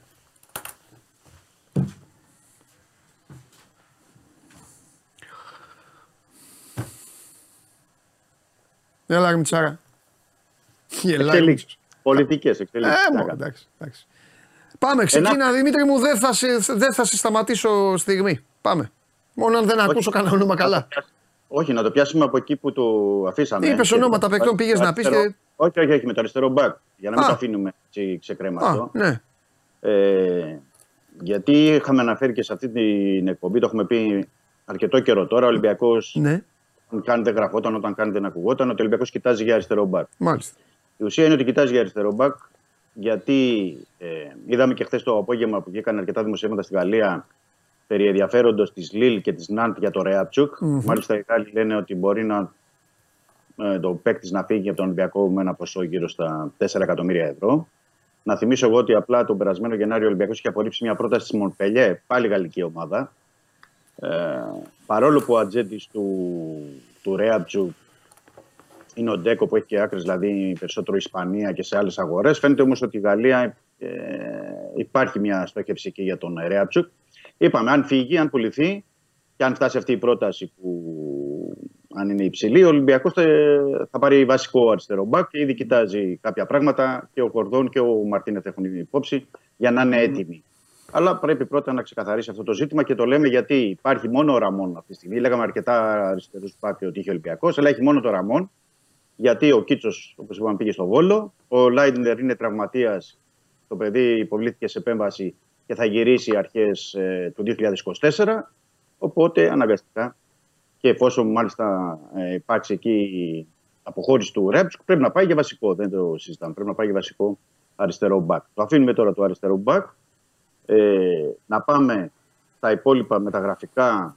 Ε, είχαμε αναφέρει και τον Μάξι Γκόμες και τον Μπάρτρα που είναι στην ε, Τραμπζοσπορ.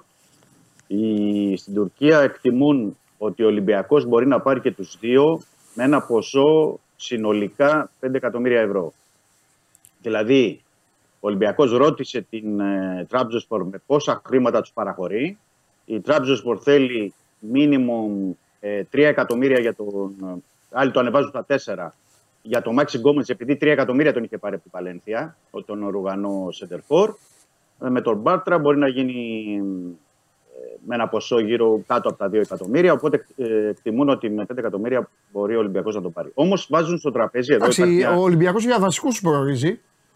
Ναι, για βασικούς. Είναι στόπερ και σεντερφόρ. Δεν είναι πολλά τα λεφτά.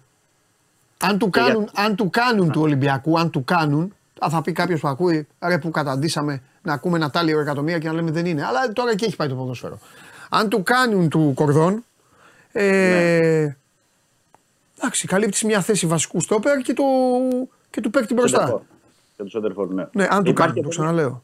Υπάρχει εδώ μια υποσημείωση που Ναι. πρέπει να την ε, κρατήσουμε. Να πω ότι την, ε, πριν 10 μέρες Ναι, η Τραμπζονσπόρ ε, χτύπησε την πόρτα του Ολυμπιακού και ζήτησε τον Ζιγκερνάγκελ. οκ. Αρχικά τον είχε ζητήσει ως δανεικό ή ο Ολυμπιακός λέει για ένα ποσό, αν μπορεί να είναι. Δεν ξέρω, θέλω να το βάλω αυτό στο τραπέζι. Ναι, δεν μην ξέρω μπήκε αν- αυτή στην ιστορία, ναι. Ναι, αν μπήκε στην ιστορία, αν είναι, μπορεί να κατέβει κι άλλο το ποσό, αν είναι για πώληση του Ζιγκερνάγκελ ή με κάποιο άλλο τρόπο, με κάποια άλλη φόρμουλα. Οπότε εκεί θα είναι ακόμα ε, λιγότερα τα, τα χρήματα. Πάντως ε, είναι οι περιπτώσεις. Και ο Μάξι Γκόμες και ο Μπάρτρα, την οποία έχει ψάξει ο Κορδόν, έχει ρωτήσει, έχει μάθει ο Ολυμπιακός. Οπότε από εκεί και πέρα είναι ζήτημα του Ολυμπιακού αν θα το προχωρήσει ε, ή όχι. Ναι. Μπορεί να έχουν και εξελίξεις άμεσα ή θα το δούμε αυτό. Οπότε ε, το ένα κομμάτι είναι αυτό. Το δεύτερο κομμάτι που εστιάζεται στην, ε, στην Ισπανία έχει να κάνει με τον Ντεφρούτο της ε, Λεβάντε που είναι εξτρέμ. Δεν έχουμε πει. Αρέσει πολύ και στον ε, Κορδόν και στον ε, Μαρτίνεθ και δικαιολογημένα γιατί είναι ένας πολύ καλός εξτρέμ γρήγορος με μια αξία που αυτή τη στιγμή είναι στα 8 εκατομμύρια ευρώ. Ο παίκτης έπαιξε πέρυσι στην ε, δεύτερη κατηγορία της Ισπανίας με τη Λεβάντε. Δεν πήραν την άνοδο. Θέλει να πάει σε μια ομάδα που θα μπορεί είτε στη Λα Λίγκα, είτε σε μια ομάδα από άλλο πρωτάθλημα που συμμετέχει και σε ευρωπαϊκές διοργανώσεις. Γιατί και στη Λα Λίγκα πρέπει να πω ότι έχει τρει-τέσσερι προτάσεις. Τον παίρνουν για τη Θέλτα, για τη Βαλένθια, για πολλές ομάδες τέλος πάντων.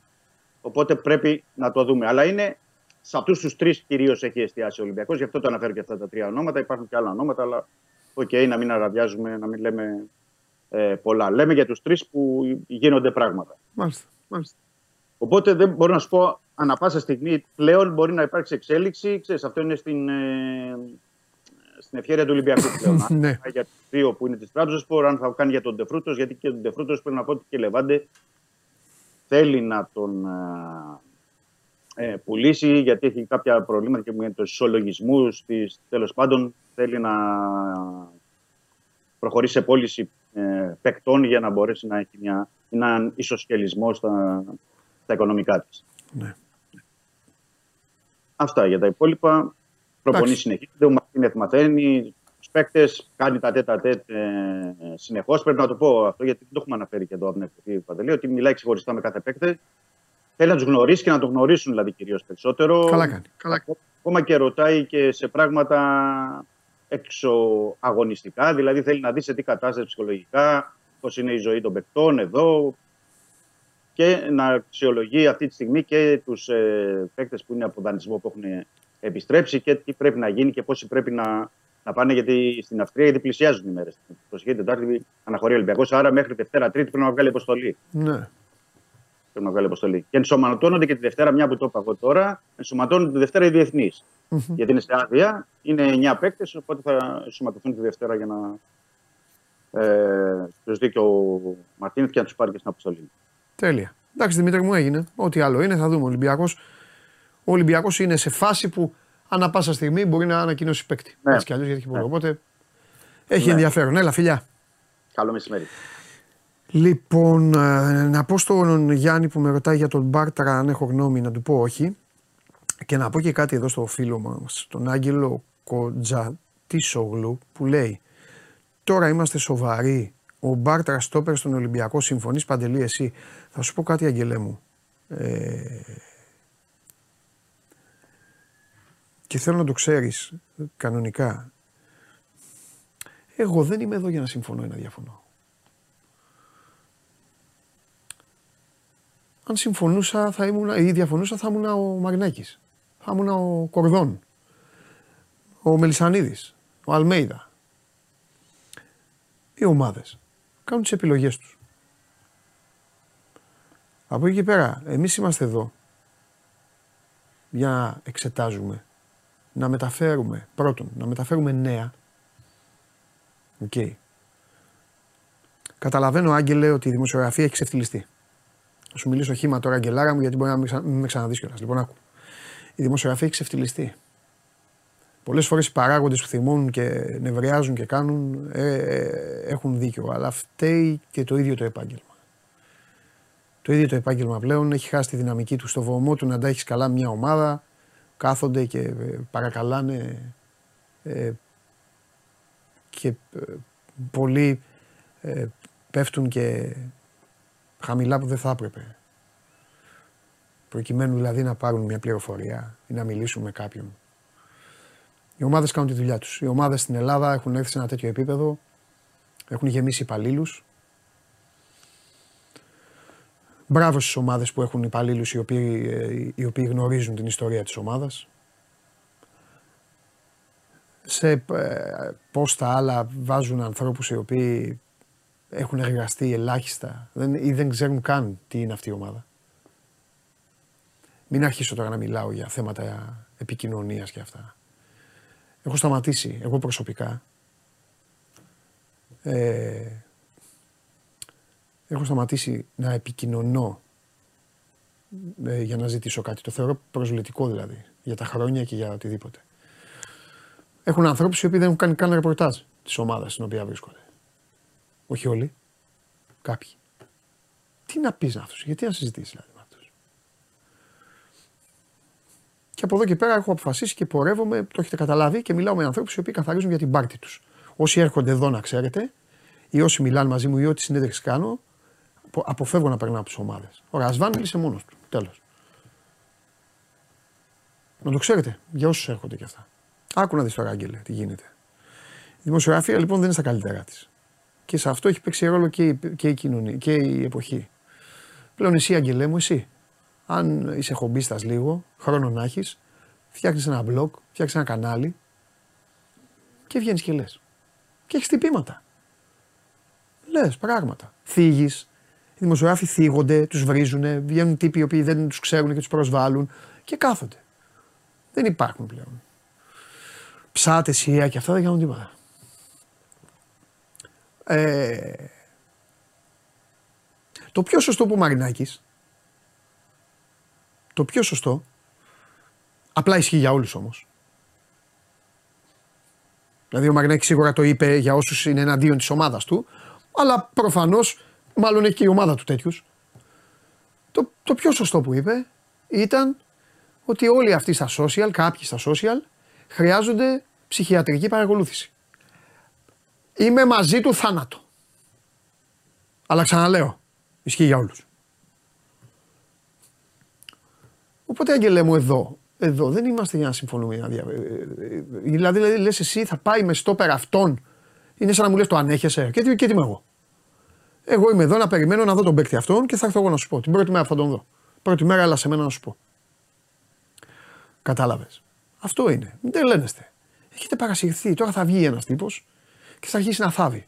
Το παλτό που είναι στην Τουρκία, που αυτό, που εκείνο, που εκείνο και άλλο και σου λέω εγώ τώρα. Αυτό τον τύπο θα τον μαζέψει κανείς. Όχι, έχει ξεφτυλίσει έναν παίκτη. Έχει ξεφτυλίσει έναν παίκτη. Δεν το ξέρει, αλλά δεν πειράζει. Όλα καλά. Κουβέντα να γίνεται. Εξε, εξαιρώ προφίλ που κάνουν πλάκα. Οκ. Τα οποία τα βλέπω και, και διασκεδάζω κι εγώ. Πώς είναι αυτό που το, το έχω αναφέρει πολλές φορές αυτά τα παιδιά, τσίλι καφενή όπως λέγεται. Μ' αρέσουν πολύ. Φοβερή πλάκα, γελάω. Μπαίνω στο Instagram και γελάω. Χιούμορ. Σκληρή έτσι και αυτό, αλλά είναι χιούμορ. Τώρα όλοι οι άλλοι που μπαίνουν κάνουν εκεί. Έχει κάνει ο άλλος, είναι φίλαθλο της ομάδας. Θα σας πω λέει τα νέα. Μου βγάλε την άλλη φορά ένα, το- δεν λέω ονόματα, τίποτα έτσι, δεν, τέτοιο. Ε, μου βγάλε ένα στο Instagram. Ε, τα έλεγα στους καβαλιεράτους και σε αυτούς εκεί, τους φιλέρδε την άλλη φορά. Τους λέω: Να, αυτοί είστε. Το επάγγελμά σας. Εδώ, εδώ είναι. Έλεγε σήμερα τα νέα του μπασκετικού Ολυμπιακού από τον δημοσιογράφο Σόζον Ιριώτη. Έλεγε έτσι ένα παιδί. Έψαξα να βρω το παιδί αυτό. Τι, δεν ήταν τίποτα το παιδί. Καλά κάνει. Αλλά δεν υπάρχει, Αγγέλε μου. Το, η δουλειά αυτή δεν υπάρχει. Γι' αυτό α, ψάρεμα. Βάρκα, καλάμι και ψάρεμα. Πώς είπε ο Ρασβάν. Α, εντάξει. Α, λένε, εντάξει. Άσου να λένε. Αυτό. Έλα μέσα. Ο Αναστασίου λέει ο άλλος και φυσικά. Χθες δεν ήταν εκπομπή. Του ήρθε τώρα εδώ του φίλου μου του τέτοιου να πει Αναστασίου και φυσικά. Μαζί σας είμαι εγώ.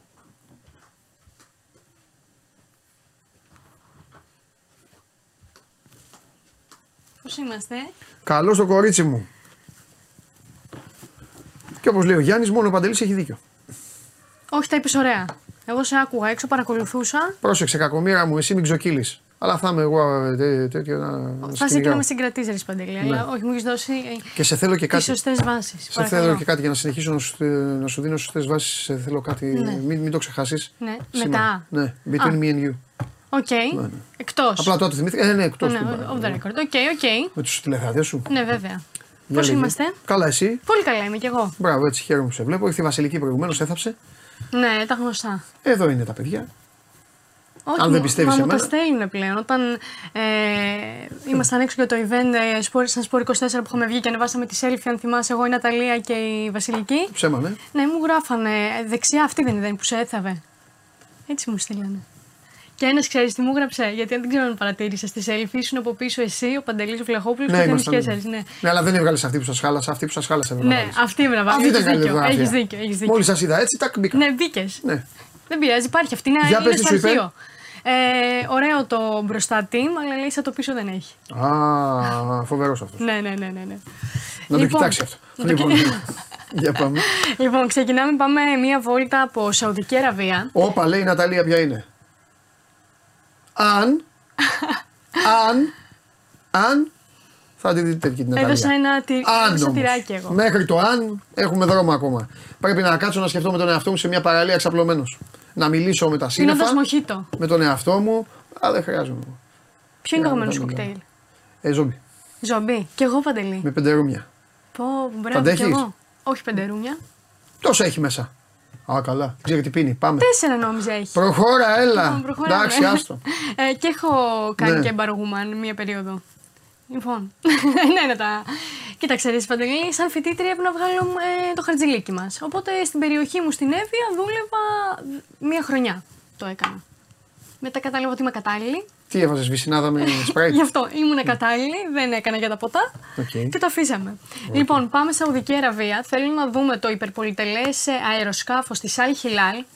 Ε, έχει δημοσιεύτηκε ένα βίντεο στα social media. Βλέπουμε εδώ, αυτός ο θρόνος Παντελή Τι είναι αυτό; χρυσός. Αυτό είναι το αεροσκάφος με το οποίο ταξιδεύει η ομάδα της Al Hilal ε, που χρησιμοποιεί για τις μετακινήσεις της. Οι ελληνικές ομάδες θα καθόταν ο πρόεδρος τους εκεί. Ναι. Όλο τον ομάδα. Είναι, είναι πολύ πιθανό. Ε, εντάξει, σωστό θα ήταν. Αυτό Αυτό λοιπόν, είναι ο πρόεδρος, ναι. αυτός είναι ο πρίγκιπας που έκανε τη δωρεά Α, για το αεροσκάφος, το οποίο αεροσκάφος αξίζει Ναι. 200 εκατομμύρια ευρώ. Φω. Θέλω να σου πω ότι στην αρχή είχε 400 θέσεις, οι οποίες φυσικά ξυλώθηκαν για να, υπάρξει, ε, για να ανοίξει ο χώρος και να δημιουργηθεί αυτή η τράπεζα που βλέπουμε εδώ πέρα. Ναι. Και ο θρόνος και όλα οι υπόλοιποι χώροι. Αυτό. Υπερπολιτελέστατο. τρομερό. Τα αγόραζα. Το αγόραζε, ε; Βέβαια. Ωραία. Με μουστοκούλουρα. με, με φιστίκια. Λοιπόν, σε πάω τώρα στον ε, Μπενζεμά, παραμένω Ναι. δηλαδή σε Σαουδική Αραβία. Θέλω Εκεί. να σου πω ένα, μια δήλωση που έχει έτσι συζητηθεί αρκετά, που είναι της συντρόφου του, της ε, Τζόρνταν Οζούνα, η οποία είναι και η μητέρα του τέταρτου παιδιού του. Γέννησε πριν ε, δύο-τρεις μήνες ε, η κοπέλα, η οποία παραχώρησε μια συνέντευξη λοιπόν και είπε ότι όταν εγώ γνώρισα τον Μπενζεμά, τον Μάλιστα. γνώρισε στη Λιόν, ε, δεν ήξερα ποιος ήταν. Οκ. Είμαι Αμερικανίδα, εξήγησε. Ωραία. Δεν παρακολουθώ ποδόσφαιρο, οπότε δεν τον ήξερα. Ε, σχολιάστηκε αρκετά αυτή ε, η δήλωση, δεν ξέρω για ποιο λόγο. Συμ- μπορεί να συμβεί. Ναι, για κάποιον που, για κάποιον που ασχολείται ε, πάρα πολύ με το ποδόσφαιρο κτλ. Ωραία, πολλές κοπέλες. Και τι έξω, ναι. Ναι, απλά θε, θεωρήθηκε ότι επειδή είναι από τους κορυφαίους ε, ποδοσφαιριστές παγκοσμίως. Αυτό είναι και πιο τιμητικό για, το, Φυσικά, φυσικά. για, τον, για τον διάσημο της ιστορίας. Ναι. Γιατί μπορεί να ισχύει και το αντίθετο. πολλές Ναι, φορές. ακριβώς. Ε, Κάποιος να πει ότι την προσέλκυσε η εικόνα μου, αυτό που είμαι, τα, Ναι, τα αυτό, χρήματά ναι, ναι, μου, ναι, ναι, οτιδήποτε, ναι. όλο το ε, image. Αν είναι αλήθεια. Αν είναι αλήθεια. Κανείς δεν μπορεί να ξέρει. Μπορεί να είναι και κόλπο. Ναι, ναι. Φυσικά. Λοιπόν, Άρα περνά, περνάνε καλά. περνάνε. Ετοιμάζεται. Φαντάζομαι, ρε Παντελή. Η Ετοιμάζεται. κοπέλα ασπάστηκε και τον μουσουλμανισμό. Να σου πω. Ναι, οκ. Λοιπόν, προχωράω. Θα έπρεπε λίγο να δώσω και μία έτσι λίγο. Άμα ε, σπάσεις Sun τους, City. άμα σπάσεις τους λογαριασμούς στην τράπεζα, Ναι. μετά γιατί να, γιατί να μην ασπαστείς τον μουσουλμανισμό. Δεν κατάλαβα. Δεν πάει έτσι, ρε Παντελή. δεν πάει έτσι, Μαρία. Δεν ξέρω. Μαρία, δεν πάει έτσι; Δεν ξέρω τώρα πώς το βλέπει ο κάθε άνθρωπος. Ε, Για εντάξει, μένα δεν ένα πάει σχόλιο έτσι. κάνουμε. Δεν πάει έτσι. Δηλαδή, εσύ όχι. Εγώ όχι. Εσύ όχι. Εγώ όχι. Δηλαδή, άμα έπεφτε στον έρωτα του χ ε, υπεραθλητή, αθλητή Ναι. πολυεκατομμυρίουχου και αυτά. Δεν θα τον Και εμπιστευόμουν. και σου Παντελή. έλεγε- Δεν θα μπορούσα να είμαι με έναν τέτοιον άνθρωπο. Δεν θα τον εμπιστευόμουν. Ορίστε. Δεν θα μπορούσα, λέω, να είμαι με έναν τέτοιον Α, άνθρωπο. θα φοβόσουν να μην ε, σε απατήσει. Οποιοδήποτε επειδή μπορεί, είναι- ποιο- οποιοσδήποτε μπορεί να το Αυτό κάνει. είναι να πω. δεν Μπορεί να σε είναι- απατήσει και ένας άνθρωπος που δεν έχει ε, ε, ε, να Ναι, δουλέψει ήδη φυσικά, 10 χρόνια. φυσικά, Τι Πάμε πει φυσικά. αυτό. Ε, ναι, δεν ξέρω, δεν θα του είπα. Αλλά φοβάσαι όμως. πιο πολύ τον διάσημο τον έτσι. Ε, Επίσης πάρα πολλοί άνθρωποι. Ναι. Ε, όταν Οπότε εσύ έχουν- ψάχνεις έναν εφοριακό να σου βρούμε. Όχι. Έναν υπάλληλο τράπεζας. Έναν απλό καλό άνθρωπο ψάχνω. Έναν απλό καλό άνθρωπο. Ναι. Ένα μπλασιέ. Γιατί; Δεν είναι ντροπή, καμία δουλειά δεν είναι Δεν ντροπή. είπα τίποτα. Μην κάνεις, ε, πώς το λένε; Παντελή, δεν είπα τίποτα. Μπράβο. Απλά Δεν επειδή είπα δεν τίποτα. θέλεις δεν θέλεις, ε, δεν θέλεις δημόσια πρόσωπα, μαζί σου είμαι εγώ. Μακριά. Ναι. Μακριά από τα δημόσια πρόσωπα. Μακριά. Αθλητές, πολιτικοί, Όχι, δημοσιογράφοι, όχι, ναι, ναι. όλοι αυτοί μακριά. Βέβαια και εγώ δημοσιογράφος είμαι. Θα μπορούσε κάποιο να Εσύ λέει. δεν έχει Α. να κάνει. Για σένα μιλάω. Για μένα μιλάς. Κατάλαβες. Ωραία. Θα πάω σε ένα ταχυφαγείο, Ναι. θα βρω το καλύτερο παιδί. Γιατί είσαι και τεμπέλα στην κουζίνα. Βρε, Το θυμάσαι; ε; Αναλαμβάνω. Παντελή, με, με εκπλήσει. Θα βρω ένα να καπακώνει τα μπέργκερ ε, γρήγορα όλα αυτά να τα φτιάχνει. Να πλένει και τα πιάτα μετά. Θα τον ρωτήσω, θα του πω από μαγειρευτά ξέρεις, ή θα πάθει, ή θα φύγει η χολυστερίνη, Ναι, θα φτάσει στην μπράβο. Εύβοια. Άμα μου πει φτιάχνω και αυτά, τον βουτήξω από το Ρώτα, γιακά. πες, ποια τα πλένει. Ρε δεν πανάχει, θα τον, βου- θα τον βουτήξω. Θα, πριν τον βουτήξω, θα τον βουτήξω πρώτα απ' όλα από εδώ πίσω. Ναι. Θα του κάνω ένα τουφ για να δω αν αντέχει. Ναι. Αν είναι ανθεκτικό. Αν είναι ανθεκτικό, μπράβο. Ναι. Στο τι θα τραβήξει. θα τον κοιτάξω, θα του πω καλώς είσαι. Πάμε. Και θα στον φέρω. Και Ναι, θα σου πω, ναι, ναι. Ευχαριστώ, πάρε τον. ευχαριστώ, Παντελή. Το εκτιμώ, το εκτιμώ. Ε, βέβαια. Μάλα, θέλεις να- Φροντίζω. Λοιπόν, συνεχίζουμε City. Ναι. Ε, μη- με καλοκαιρινή City, γιατί Ναι. ο Φιλ Φόντεν ήταν μαζί με την οικογένειά του και τον γιο του που έχει κάνει θράψη. Θυμάσαι που τον είχαμε φέρει εδώ που ήταν στο Μουντιάλ. Ε, Είναι στη Μύκονο μικρό. Μπράβο, είναι στη Μύκονο. Ναι. Ε, ο μικρός πλέον έχει και λογαριασμό στο Instagram. Ναι. Έχει μέχρι στιγμής. Πρέπει να έχει ανοίξει το λογαριασμό εδώ και 2-3 ημέρες και μέχρι στιγμής μετράει 2,8 εκατομμύρια followers. Ε, Προφανώς όταν αντιλήφθηκε ο Φόντεν και η σύζυγός του την απήχηση που έχει ο μικρός, Τι; Γι' αυτό τον έκανε το λογαριασμό ρε Παντελή, κακά τα ψέματα. Εντάξει, αειδίε. Θέλει προστασία το παιδί. Ναι, εγώ συμφωνώ μαζί σου, αλλά είναι αυτό προφανώ τώρα; επειδή αντιλήφθηκαν την απήχηση που έχει και όλο ο χαμός που έγινε, έχει 2,8 Ε, μικρός. Όταν έφτιαξα, ο Foden έχει ένα, 8. έφτιαξα ένα λογαριασμό στο TikTok πριν από μήνες. Το θυμάμαι. Μόνο και μόνο για να βάζω από ταξίδια. Για πλακίτσα. Έβαζα τα παιδιά ε, Ναι. έξω. Μόνο, τι- μόνο αυτό. Ναι. Και τι, δεν έχω τίποτα. 4-5 βίντεο έχω. Δεν έχω τίποτα. Ε, πλέον μπαίνω μία φορά το διμηνό. Μία, ε, Ούτε καν την εβδομάδα. Θα σου πω. Έμπαινα γιατί ε, ήταν ωραίοι τύποι Ναι. ε, και λέγανε ανέκδοτα. Ναι. Έμπαινα λίγο να. Ναι, να- Έχει να πιο το γελάσω. χιουμοριστικό το TikTok. Ε, έχω αειδιάσει με δύο πράγματα. Ναι. Το πρώτο. Θα το πω, το λέω τίμια, δεν το λέω δηλαδή, μην παρεξηγηθώ. Το πρώτο με νέα κορίτσια, τα οποία μπαίνουν ε, Ναι. βάλε και κάτι πάνω σου και μιλάνε στην κάμερα σαν να είναι ο Μητσοτάκης και Ναι. ο Τσίπρας. Δηλαδή κάνουν και καλά live εκείνη την ώρα, κάπως έτσι. Ναι, το παίρνω ναι, αυτό. ναι, ναι, ναι. Πρώτο αυτό δηλαδή, δεν, δεν, το- δεν το ανέχομαι αυτό. Δεν, δεν, δεν, δηλαδή, δεν- δεν πιστεύω ότι υπάρχει. Και το δεύτερο, που είναι ακόμη χειρότερο για μένα, γονείς κάνουν συνέχεια βιντεάκια Τα παιδιά τους. τα παιδιά τους. Ναι. Συνέχεια βιντεάκια. Και από κάτω τους γράφουνε Αχ, το πόσο το συμπάθησα. Αχ, πόσο το αγάπησα. Αχ, εκμετάλλευση δίχρονων και τρίχρονων, μόνο και μόνο που λένε ε, Γιατί μιλάς στο κινητό, κλείσει το κινητό και χαχαχά και γελάκια. Ναι. Τι είναι αυτά, ρε, τι, τι είναι. Ψάρεμα, σας λέω, ψάρεμα. Δεν είμαι καλά. Δεν- Λοιπόν, και το, το, τελείωσε. Τελείωσε, τελείωσε. τελείωσε. Αυτό, Ναι, ναι. λόγω αυτού. Δηλαδή τώρα ε. στο λέω με Red αφορμή flag. αυτό. Α, είναι δυνατόν. Ναι. Εντάξει, έχεις πώς τα φέρε. δίκια σου. Θα βάλεις το παιδί σου δύο ετών και τριών ετών. Και γελάνε κιόλας. Ναι. Δηλαδή Δεν ξέρω, αυτά Δεν είναι επιλογές δεν παντελή. μπορώ. Ναι, καλά, είπα τίποτα. Λοιπόν, ε, επιλογές. Γιώργος Σκαρπέτζος, Ναι. τον σημειώνουμε αυτόν. Μαρία, καλησπέρα. Δεν είμαι διάσημος και δουλεύω μάγειρας. Ωραία. Έχουμε Το κρατάμε μια αυτόν. επιλογή. Το Ναι. κρατάμε αυτόν. Να τον δούμε κιόλας. Κάτσε μεγάλα γιατί μπορεί να είσαι και τέτοιο τώρα. Εντάξει. Ε, Η Μαρία είναι. Καλά. Στο πάνω μου. Το αφήνω. Λοιπόν, αυτό. Στο ήθελα- τέλος κα, κανείς. Πανηγυρίζει ο μπαμπάς. Για τον μπαμπά δουλεύω εγώ. Ναι, ναι, είναι αυστηρός ο μπαμπάς. Ε, μπράβο. Ε, Νομίζω, τον μπαμπά τα παίρνω εγώ. Λοιπόν, αυτά με τον Φόντεν και το γιο του και Ναι. σε πάω στον Νέιμαρ, ο οποίος θέλω να σου πω ότι μ, ήταν τέτοια η αγάπη. Βγήκαν οι φανέλες της ΑΕΚ. Θα ήθελα μόλις φύγει η Μαρία, αν τις έχετε να τις δω, να τελειώσω με φανέλα ΑΕΚ εδώ με τους με τους φίλους μου, σαν μέγας φανελάκιας που είμαι και μετά θα να φύγουμε να πάμε να φάμε. Έλα, Ωραία. κοπέλα μου. Λοιπόν, πάμε στον Νέιμαρ. Θέλω να σου πω ότι η λατρεία και η αγάπη που είχε ένας θαυμαστής προς το πρόσωπό του ήταν Ναι. τέτοια που αποφάσισε να του αφήσει όλη του την περιουσία. Ο άνθρωπος δεν είναι καλά στην υγεία του και Ποιος αποφάσισε. άφησε σε ποιον; Ένας θαυμαστής του Νεϊμάρ στον Νεϊμάρ την περιουσία του. Δεν ξέρω τι ακίνητα έχει ο άνθρωπος στην κατοχή του. Κοιτάξτε τον Νεϊμάρ. Ναι, θέλω να σου πω λοιπόν ότι άκου να δεις πώς έγινε όμως το συμβάν. Δεν γίνεται που πάλι αυτό. δεν συμφωνώ, αλλά ναι. Ε, ο άνθρωπος δεν είναι καλά στην υγεία του, επομένως αποφασίζει να συντάξει μία διαθήκη. Μόνο στην υγεία του δεν είναι καλά.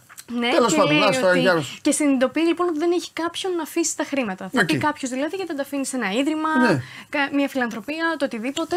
Λοιπόν, ε, αποφασίζει να τα αφήσει στον Νεϊμάρ. Άβυσος. Ναι.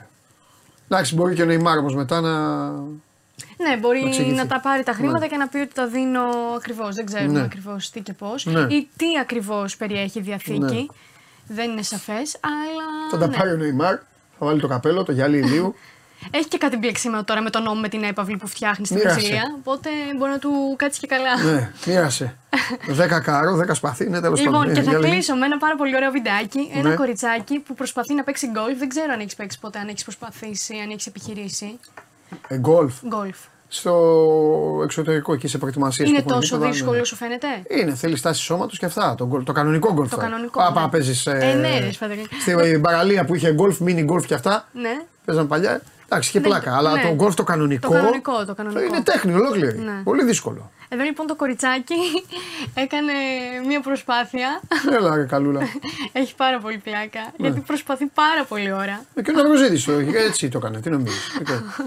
Έλα, είναι φανταστική. Εν τω μεταξύ είναι φοβερά, είναι με φοβεροί κοτσίδες και αυτά. Ναι, ναι, ναι, ναι. ναι. Είδες όμως, το παλεύει με Το το παλεύει, μπαστούνάκι. το παλεύει. Εγώ θα το είχα βουτήξει με το χέρι. αν δεν- Ακόμα και Ναι. στο Να τέλο το. λες, Περίμενε, δεν το βάζει. Το πάει δίπλα. Και τι κάνει, το, βα- Έτσι. το βάζει τη για να το Πολύ χτυπήσει ωραίο. και να μπει. Πολύ ωραίο. Η μικρή είναι φανταστική. τρομερή. Και πανηγυρίζει. Ναι, ναι, Έλα, ρε, ναι. πολύ καλή. Τρομερή. Αυτά λοιπόν. Αυτό; Ναι, ναι, ναι, αυτά. Ωραία, Κλείσαμε. μία ερώτηση θα κάνω μόνο. Παρακαλώ. Ε, ο σκηνοθέτης έχει δει το κίτρινο μαύρο τηλέφωνό σου; Έχω και πράσινο. Θα Εντάξει, εμφανιστώ και με έγινε, πράσινο. εντάξει, τελείωσε, τελείωσε. Εντάξει, το ξεφτύλισες. Λοιπόν, συνεχί- Έγινε. Καλή Φιλιά. συνέχεια. Να είσαι καλά, Μαρία μου. Λοιπόν, η Μαρία κουβέλει με τα βιντεάκια της τα καταπληκτικά. Ε, αν τις έχουμε τις φανέλες μου, τις δείχνετε. Αν δεν τις έχουμε, αύριο. Και αύριο μέρα είναι. Δεν έχω θέμα. Όπα, ελάτε εδώ πουλάκια μου. Λοιπόν, δεν σχολιάζω φανέλες τερματοφύλακα. Αν και θέλ- θέλω τερματοφύλακας να φοράει λίγο πιο, πιο σκούρα και αυτά. Και επίσης, θα σας πω κάτι τώρα, να πεθάνετε στο γέλιο όλοι. Ε, είμαι κλασικός, θέλω τερματοφύλακας να φοράει μακριμάνικα. Αυτά τα κοντομάνικα. Ε, ε, ακούστε. Εμφάνιση τερματοφύλακα κοντομάνικη μου θυμίζει άντρα με πουκάμισο κοντομάνικο. Κάπως έτσι. Αυτό. Ε, για τη μαύρη δεν έχω να πω τίποτα. Είμαι θειασότης των μαύρων εμφανίσεων, όποια ομάδα και να την έχει. Ε, τρομερή. Πάρα πολύ ωραία η πορτοκαλί. Πολύ ωραία γιατί φοράει μου κουντί. Φο- Φοβερή η πορτοκαλί, φοβερή φανέλα. Λοιπόν, θα ξεπουλήσει η μπουτίκ της ΑΕΚ την πορτοκαλί φανέλα. Είμαι σίγουρος. Οκ, τώρα η βασική φανέλα θα ήθελα, και, θα ήθελα πιο πολύ μαύρο να έχει, λίγο πιο πολύ. Αλλά αν είναι έντονο πίσω το χρώμα και το όνομα, οκ. εντάξει. Τονίζεται το κίτρινο. Είναι μαύρο το σορτσάκι. Μάλλον θα είναι και μαύρες οι κάλτσες λογικά. Ή κίτρινες. Τέλος πάντων, δεν μπορούμε αυτό να το κρίνουμε. Ωραίες είναι οι εμφανίσεις της ΑΕΚ. Ωραίες εμφανίσεις βλέπω φέτος οι ομάδες. Γιατί του Παναθηναϊκού η βασική, αν είναι ολοπράσινη, είναι πάρα πολύ ωραία. Επαναλαμβάνω, αν είναι ολοπράσινη. Και ωραία, ωραίες φανέλες η ΑΕΚ. Μπράβο, ωραίες. Πω, πω, αυτή η πορτοκαλί είναι. Λοιπόν, αεκτζίδε, πηγαίνετε, γιατί έτσι κι αλλιώς τα μαύρα συνηθισμένοι είστε, δηλαδή τα κυτρινόμαυρα και αυτά, να πάτε να πάρετε την πορτοκαλί φανέλα για να έχετε να τη θυμάστε, γιατί αυτές αλλάζουν κάθε χρόνο. Δεν ξέρω τι λέει εδώ ο λαός. Λοιπόν, απλές αλλά καλές και αυτά. Λέω, πω, πω, η πορτοκαλί όμως είναι πάρα πολύ καλή. Λοιπόν, τέλος πάντων, όπως και να είναι, τι λέμε, σημασία τι έχει γιατί, για κάθε φανέλα. Έλα, ένας θα το στείλει και έφυγα. Άλλοι λένε μέτρες, ωραία, περιο, περιορέξιος κολοκυθόπιτα, ο καθένας όπως το βλέπει. Λοιπόν, πάμε, έλα, ποια είναι η μεγάλη σημασία. Η μόνη σημασία ένας δεν έχει, έχει στείλει, κανείς δεν έχει μάθει το μάθημα. Ο άλλος λέει το σήμα. Όχι, μπράβο Πέτρο μου, σημασία έχει ποιος τη φοράει. Φιλιά πολλά, Αύριο στις 12 Θα λέμε. Γεια σας.